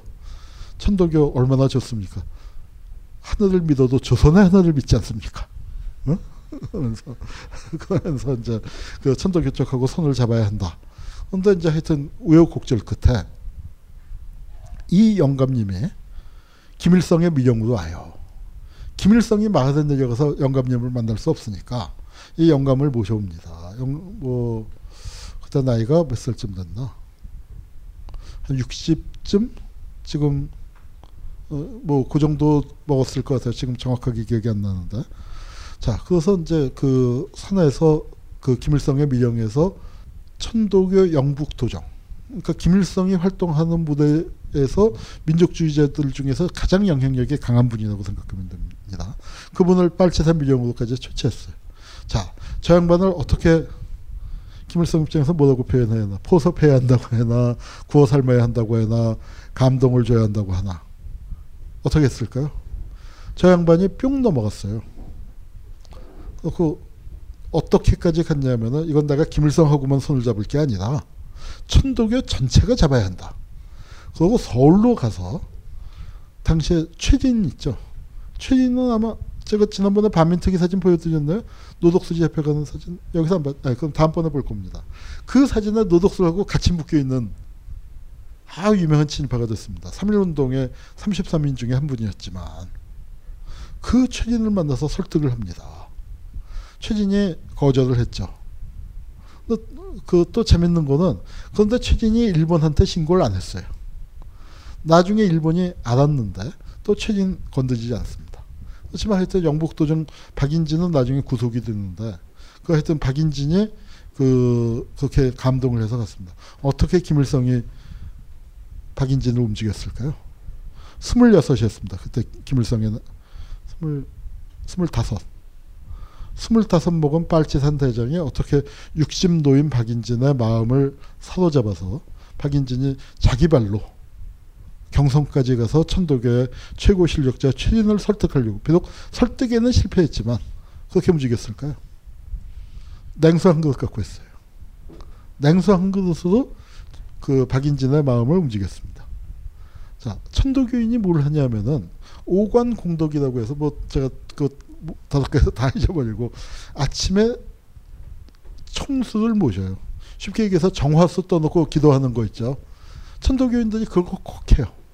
그걸 꼭 하는데 아니 저 빨치산 소구대 갔는데 공산주의자 소구 공산유격대의 소구대 갔는데 뭐 이 양반이 그걸 오늘 하루 걸르는 거지 생각하고 계셨겠죠. 근데 아침이 됐는데 여대원이 물을 떠갖고 와요. 어디다 떠갖고 오냐면 반합에다가. 청수는 원래 어디다 모시냐면은 하얀 사기 그릇이나 녹그릇에다 모시는 겁니다. 근데 반합에다 떠갖고 반합이는 반합 아시죠? 어, 사실 뭐 유격대에서 그 대신 뭐가 있겠어요. 그래서 어, 죄송합니다. 이게 우리 부대의 그 제일 깨끗한 반합인데 이렇게 생겼습니다. 청수를 모시십시오. 청수를 모시다는 얘기에 깜짝 놀랐죠. 그러면서 이제 하는 얘기가 뭐냐면, 근데 이물이 그것은 이렇지만 이게 그냥 요 앞에서 떠온 게 아니고 백두산 나라 첫 번째 샘물에서 기다렸습니다. 그 청수를 모십시오 하니까 깜짝 놀란 거예요. 자, 이게 굉장히 중요한 얘기죠. 자, 이 영감님이 와서 달달 떨면서 그래도 큰 맘을 먹고 빨갱이 속으로 들어왔는데 들어와서는 뭐냐면 이 빨갱이들이 전에 늘 보던 사자머리 하고 다니던 놈들하고 같은가 틀린가 그 놈들은 맨날 종교는 민중의 아편이라고 박멸하자고 했는데 자기들 그 이용해 먹고 앞장 세우기만 하려는 건가? 자기들을 정말로 인정해주고 존중해 주는 건가? 저, 저, 저 놈들 믿어도 되는 놈들인가? 예의 범죄는 않는 놈들인가? 이런 거 궁금했을 거 아니에요 근데 자기 다 하겠는데 천도교가 청수를 모시는 걸 어떻게 알아갖고 새벽에 물을 떠오면서 아주 정중하게 그릇이 그 녹그릇이나 사발 그 백사발이 없어서 죄송합니다. 그렇지만 제일 깨끗한 반합에다가 또 백두산 밑에 첫 번째 샘물에서 기다렸습니다 하니까 영감님이 뿅 간 거예요. 이렇게 해갖고 이제 영감님이 뿅 갔고 그 다음에 일사천리로 조국광복회를 만드는 거예요. 조국광복회를 만들 때 예, 이게 이제 그때 대원들 예, 예, 이게 최현 부대입니다. 어, 이것도 최현 부대고 어, 요게 김일성 부대예요. 요게 김일성이에요. 근데 우리가 김, 지금 김정은 어때요? 퉁퉁하죠. 김정일도 그랬고 김일성도 또 어, 60, 40대 50대 때 또그 어, 이랬고 그렇지만 여기 이거 근데 잘 보면은 김일성 얼굴이 있어요. 이거 이거는 이제 그러니까 요 사진은 김일성이 중심이고 요거는 뒤에 뻘쭘하게 서 있는데 둘 다 사진이 있었던 것 같아요. 근데 이제 뭐 또 어떤 사람들은 사진 그러니까 공산주의자들이 사진을 잘 옮기죠. 그래서 주요 인물을 중심에다 놓고 뭐 트로츠키 사진, 레닌 사진 뭐 그거 지우기도 하고 뭐 이제 하는데 이것도 그렇게 손댔다고도 주장을 하는데 저는 뭐 제가 사진 전문가는 아니라서 잘 모르겠습니다. 음. 요거는 이제 뭐냐면은 그 이제 빨치산들이 지하 공작을 하면서 그러니까 조국 광복회 이제 공작을 하면서 그 제가 이 마을 가봤습니다. 이 마을 가봤는데 아 백두산 밑에 깊은 산골인데 어떻게 깊은 산골이냐 도로는 나 있죠. 도로에서 우리가 쉬다가 큰일 날 뻔했어요. 그 이제 오줌 누고 차로 갔는데 우리 차 앞에 진짜 차만 한 멧돼지가 있더라고. 어, 참만 그러니까 정말 백두산 멧돼지가 내렸는데 정, 정말 엄청나게 큰 멧돼지. 그래서 아, 저게 실제 상황이구나 하고 이제 그 그러니까 저 만강 마을을 갔는데 저 마을 갔을 때 저 마을이 그 피바다를 초연했다는 마을이에요. 피바다는 이제 원래 그 그러니까 이제 김일성 부대가 세게 각색을 했고 그 전부터 혈해지창이라고 해서 혈해의 노래라고 해서 그러니까 있었던 것을 이제 김일성 부대가 각색을 하고 스토리를 더 윤색을 하고 붙여서 이제 했는데 그 항일 발제산 참가자들의 아니 그러니까 회상 이제 김일성이 집권을 하고 난 다음에 50년 전쟁 치르고 50년대 중반쯤 돼서 항일 발제산 자료들 그다음에 이제 인터뷰를 하러 그 본인이 아니고 이제 하여튼 그 역사학자들을 동원해서 인터뷰를 하는데 저 마을을 찾아갔을 때 얘기가 재밌어요. 그럼 그 뭐죠 시네마 천국 영화 보셨죠? 거기 보면 어때요? 동네 사람들 모여서 영화 나올 때 그 이제 대사가 뭐가 나온다 대사 다 읽잖아요. 어? 근데 여기 갔더니 20년 전에 저 피바다 연극한 거 그 대사를 읽고 있더래요. 이, 이해가 안 되죠. 우리는 왜 맨날 일일 연속 꼭 새거 보잖아요. 근데 이 사람들은 연극이라는 걸 그때 처음이자 마지막으로 보고 본 거예요. 그러니까 마을 사람들끼리 사랑방에 모여 앉아서 그때 얘기, 아 그때 연극 때 뭐 어쩌고 저쩌고 얘기를 어, 계속 되풀이해서 그 연극이 생생하게 그 연극을 공연했던 사람들은 그 대사 다 잊어버렸는데. 그러니까 그, 그리고 이제 그 연극이란 걸 처음 보니까 그랬다는 거예요. 그러니까 일본 놈이 이제 학살하는 장면에서 마을 사람들이 뛰어 올라와서 일본 놈을 팼대. 그래서 빨치산다니 그래서 이제 자기는 하다가 얻어맞기까지 했다고 입이 이제 그 답변 나오니까 아 그건 네가 연기를 잘해서 그런 거야. 그리고 뭐 이제 그런 해프닝도 있었고 그러니까 그걸 이제 다 기억하더라는 거죠. 권영벽 사진이 있어야 하는데 아 여기 권영벽 그 이분은 그 사형당했어요. 어, 조광복회 사건으로 체포돼서 어, 45년 3월 10일인가 7명이 사형당합니다. 그래서 그날 사형당했는데 어, 김일성보다 나이가 위에요. 근데 김일성의 조직과장이죠. 그 조직 책임자예요. 지하공작 책임자였는데 참 그 김일성이 회고록에서 저, 양, 저 양반 얘기를 아주 인상 깊게 하죠. 그러니까 이제 처음으로 조직 공작을 들어가는 거잖아요. 그러면서 그러면서 이제 자기도 그 계속 당부를 하고 가업을 주고 한 다음에 딱 한 다음에 그다음에 이제 나가는 사람을 붙잡고 다시 불러서였대. 동지 자신 있어? 했더니 자신 있습니다. 어떻게 자신 있다고 얘기를 하고 했더니 보천보야 조국이 아닙니까? 자기들 여태까지 만주에서 활동을 하면서도 일을 했는데 보천보는 조국인데 조국 가서 하는데 왜 못하겠느냐. 자 보천보 전투라는 게 이제 그 의미인데 이게 동아일 자 이거 뭐 동아일보가 왜 호해를 발행했는지부터 동아일보하고 조선일보 보도 태도가 틀렸는데 동아일보가 무지 세게 써줬어요. 무지 세게 써줬는데 이유가 두 가지가 있습니다. 하나는 동아일보가 이게 그 저 일장기 말소 사건 있죠. 그걸로 무기 정간을 받았다 풀린 게 6월 1일인데 6월 4일 날 이 사건이 터지니까 무지 잘 써준 거예요. 이게 이제 안티 조선이나 뭐 안티 동아 그 운동하는 사람들은 여기 보면은 이게 공비가 습격해서 이제 뭐 약탈 방화를 했다 이제 그렇게 나오죠. 여기 뒤에 보면은 뭐어그 공비 얘기도 나오고 본, 본문에 보면은 그래서 공포에 질린 주민들이 어쩌고 저쩌고 하는 거 여기 어디 있을 텐데 뭐 하여튼 그렇게 나오는데 어, 저는 그래요. 개떡같이 써도 찰떡같이 국민들이 알아 듣던 시절이었기 때문에 이거는 개떡같이라도 크게 써주는 게 좋은 거예요. 그러니까 그 빨치산 그 우리 무장유격대 활동을 공비라고 매도했다. 그거는 어 저, 제가 뭐 동아일보나 조선일보의 친일을 옹호할 이유는 없잖아요. 근데 그걸로 비판하면 안 된다고 생각해요. 그거는 그거는 그 공소장에서 빼야 할 얘기예요. 왜냐? 아주 재밌는 게 여기 여기 뒤에 있지만 요 사람 여기 보면은 아 맞아요 제습에 공포에 떠는 주민들 뭐 피습된 보천보 공비 어쩌고 저쩌고 본사 특파원 양일천의 현장 답사기. 근데 그 양일천이 뭐예요? 이게 뭡니까? 조국 광복회 사건 때 체포돼서 찍은 사진이에요. 공비라고 쓴 특파원이 김일성 조직원이었단 말이에요.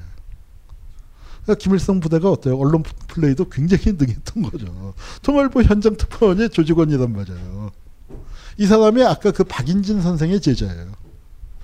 그리고 이인모가 또 박인진 제자예요. 어, 그러니까 이 보천보 전투라는 게 그러니까 괜히 유명해진 것만은 아니다. 아주 치밀한 계획이 있었어요. 보천보 전투라는 건 뭐냐면 자 민생단 사건은 중국 공산당이 우리한테 빚 많이 진 거잖아요.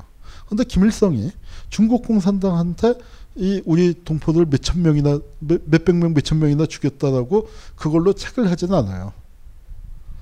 보천보 그건 우리 모두가 짊어지고 가야 할 업이었고 그 그걸 안 하는 이유는 뭐냐면 중국 공산당원들도 이렇게 죽었잖아요. 조선의 독립을 위한 전투에서 이 조국안만 죽은 게 아니라 중국 그 사장 중에 또 한 명이 보천보 전투를 지원하는 전투에서 또 젊은 주수동이라는 사람이 죽었는데 그 사람은 17살 때 민생단 학살의 유명한 주역이에요. 17살짜리가 그런데 뭐. 참 그런데 그 사람 20대 초반에 죽은 거죠. 스물한 스무 살, 갓 스물에 그래도 잘 싸우니까 사장이 유격대 사장이 돼서 사단장이 돼서 그 싸우다가 저, 저, 그 전사를 했습니다. 그 사람 어, 민생단 사건만 놓고 보면은 아주 학살의 주역이라고 할 수 있는 사람인데 또 조선 독립을 위한 해방 전쟁에서 죽었으니까 김일성 입장에서는 또 피를 나눈 그 사이고 보천보 전투 자 이렇게 듣지만 사실은 이게 큰 전투가 아니에요.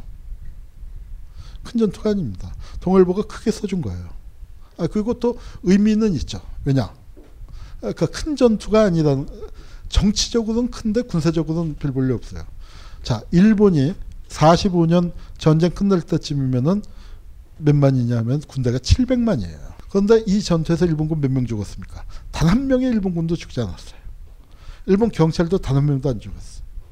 경찰의 어린 딸 하나, 갓난쟁이 하나가 죽었고 술주정꾼 하나가 죽었어.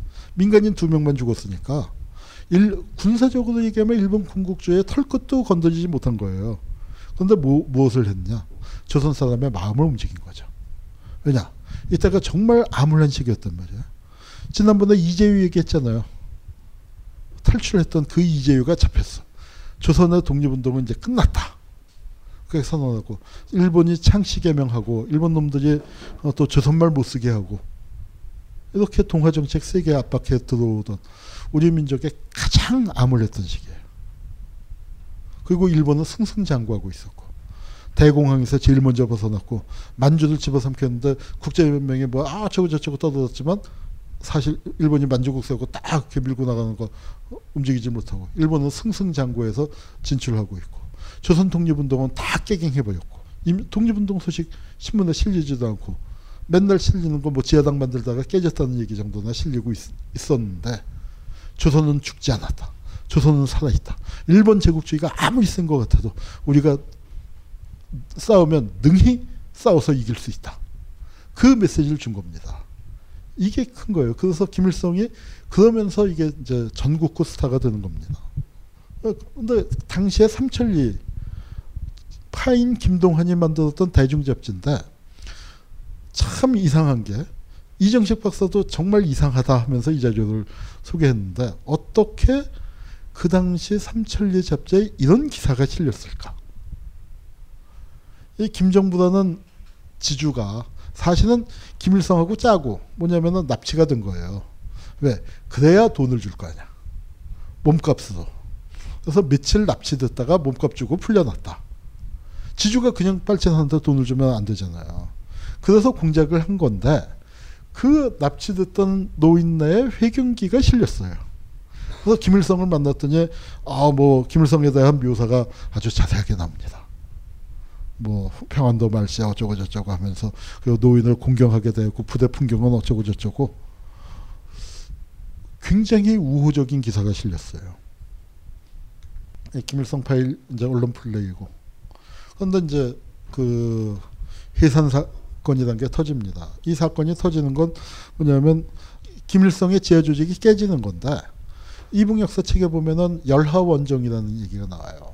뭐가 나오냐면 이제 이거를 코민테른에서 지시를 하는데 왜냐면 아니 만주에서 빨치산 활동을 빨치산 유격대 활동을 현장에서 유격대 지도자가 현장에서 판단해서 움직이는 게 아니라 큰 그림을 그리는데 뭐냐면 동북항일연군이 이제 기사, 많이들 유격대에 참가하고 하니까 그 이제 호월 10만이라고 했단 말이에요. 그래서 참 굉장히 많이들 참군을 했어요 여기저기서. 그랬더니 10만이나 대군이 있으니까 어떻게 어떤 작전을 피냐면 일본이 이제 중일 전쟁을 일으켰잖아요. 그래서 중국 본토를 침략했단 말이에요. 그러니까 머릿속으로 어떤 짱구를 굴렸냐면은 본토에 있는 중국 군대하고 동북한일연군이 합작해서 일본 놈들을 샌드위치에 포위를 하면 좋겠네. 하 이게 진짜 책상 물림들이나 하는 얘기를 하고 그걸 유격대가 명령을 내렸는데 유격대는 그 명령을 따라야 하는 거죠. 자, 유격대가 산 속에 있을 때 유격대지.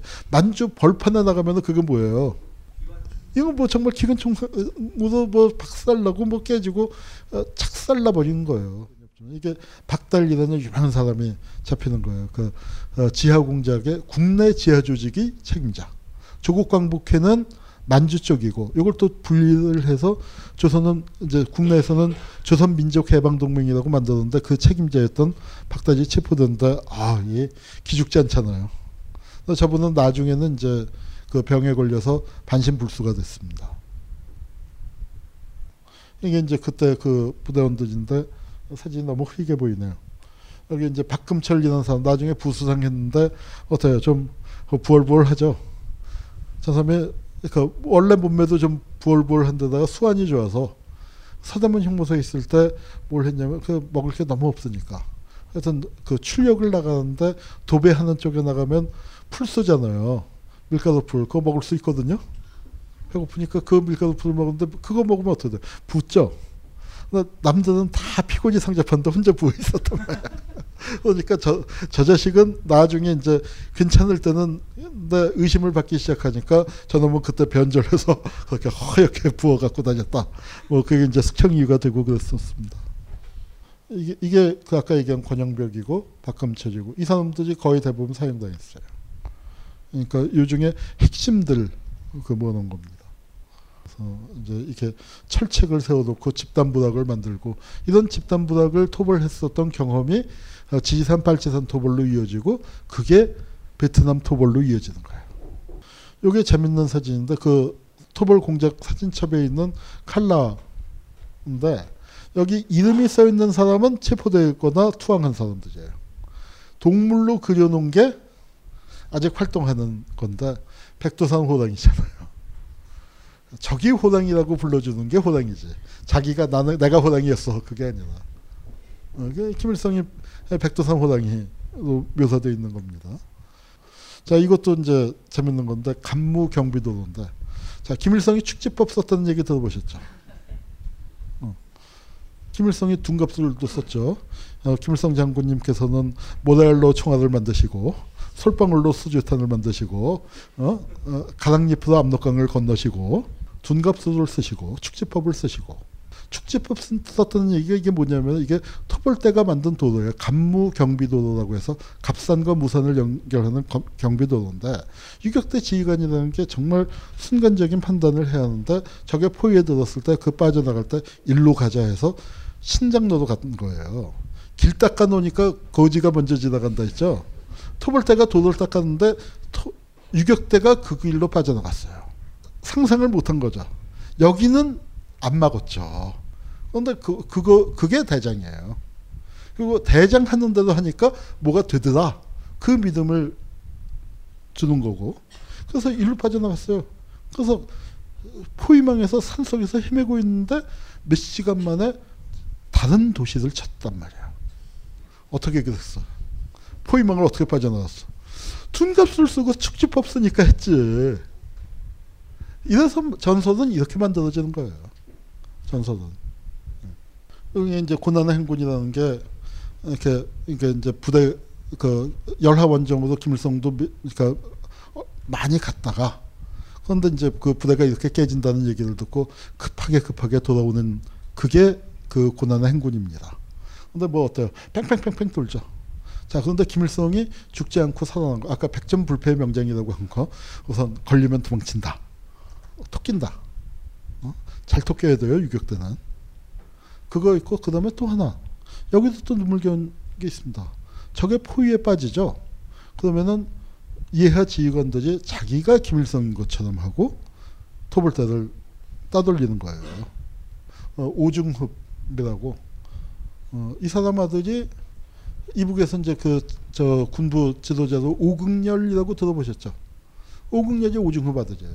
이 사람이 누구냐면은 그 김일성 밑에 김일성이 육사장일 때 그 밑에서 7단장을 했는데 그 김일성이 위험에 빠지면은 늘 토벌대를 달고 다니다가 아주 육과성 전투단 데서는 이제 빠져나오질 못하고 전사한 거죠. 그래서 이런 사람들이 있었기 때문에 김일성이 살아남은 거죠. 저희가 큰 부상 입지 않고 살아남을 수 있었던 거. 어, 여기가 김일성 할머니예요. 토벌대가 어떻게 했냐면 그러니까 김일성을 신원을 파악했기 때문에 저 만경대에 있었던 김일성 할머니를 데려와서 성주야 성주야 하고 산속에서 그 김일성이 진짜로 할머니 목소리 듣고 알아봤다는 거죠. 이거는 김일성에게 투항 권고문, 김일성 등 반국가자에게 권고문, 어, 투항하라. 그러니까 한편으로 간도 특설대 만들고 간도 특설대, 간도 특설대 했던 게 백선엽이란 말이에요. 그 간도 특설대 경험이 있는데 백선엽의 창시명이 밝혀졌어요.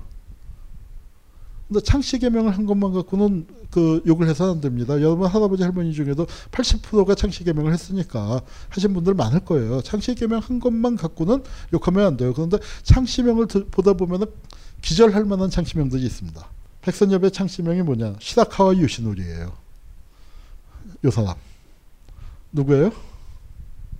봉길이 형이 폭탄 던져서 맞아 죽은 놈이 시라카와 유시놀인데 그놈의 이름으로 창시명을 했으니까 이게 정신 있기 없기. 근데 어때요? 우리는 지금 백선엽 상을 만들어서 한미동맹에 하고 있어요. 요게 일본 수상이 항복, 아 일본 외상이 항복하는 장면이다. 일본이 공식 항복하는 장면이에요. 메가더와 미군들이 받는데 백범 선생과 우리 독립군들이 받았으면 얼마나 좋아요. 임신영 무효인들이. 우리는 해방에 아무런 기여를 못했나요? 근데 요 집행이 요게 윤봉길 의사예요. 요 놈이란 말이에요. 요 놈. 시계미치라고. 요 조카 사위가 누구냐 하면은 신, 신격호 롯데 회장이에요. 시계미치가. 그런데 이게 시계미치가 그 주중공사였다가 그 폭탄 터져서 폭탄이 이쪽에서 터지는 바람에 이 군인들은 죽었고 주중공사는 오른쪽 다리가 절단이 됐습니다. 그래서 이, 이 집행이가 폼으로 짚고 다니는 집행이가 아니에요. 실제로 이게 영상에 있는데 여기까지 걸어온다 보면 다리 심하게 절, 절, 절면서 걸어와요. 그 이렇게 총살당했죠. 윤봉길 이사가. 그런데 그 시계 밑지, 그, 아니, 그 시계 밑지고 그 시다카와 요시노리. 윤봉길 의사가 총살당한 시간이 시다카와 요시노리가 죽은 시간이에요. 부상을 입었다가 죽은 시간. 그러니까 참, 그리고 이제 이게 그때, 이게 김책. 아, 김책은 또, 그러니까, 그건 이제 그 저 와다 하루키 선생이 재밌는 표현을 썼어요. 김책과 최영권이 김일성보다 나이도 많고 중국 공산당 경력으로 보면은 훨씬 위에요. 그런데 뭐냐면 똑똑한 놈을 내세우자 해서 형들이 뒤로 물러나죠.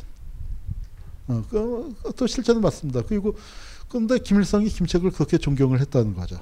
그 선배로서 믿고 따르고 의지하고 그 또 전설처럼 전해지는 얘기지만 그 김일성 죽고 난 다음에 김일성의 유품을 믿잖아요. 근데 김일성이 늘 들고 다니던 무슨 상자 비슷한 게 뭐 단지라고도 하고 상자라고도 하고 그런 게 있었다는 거예요.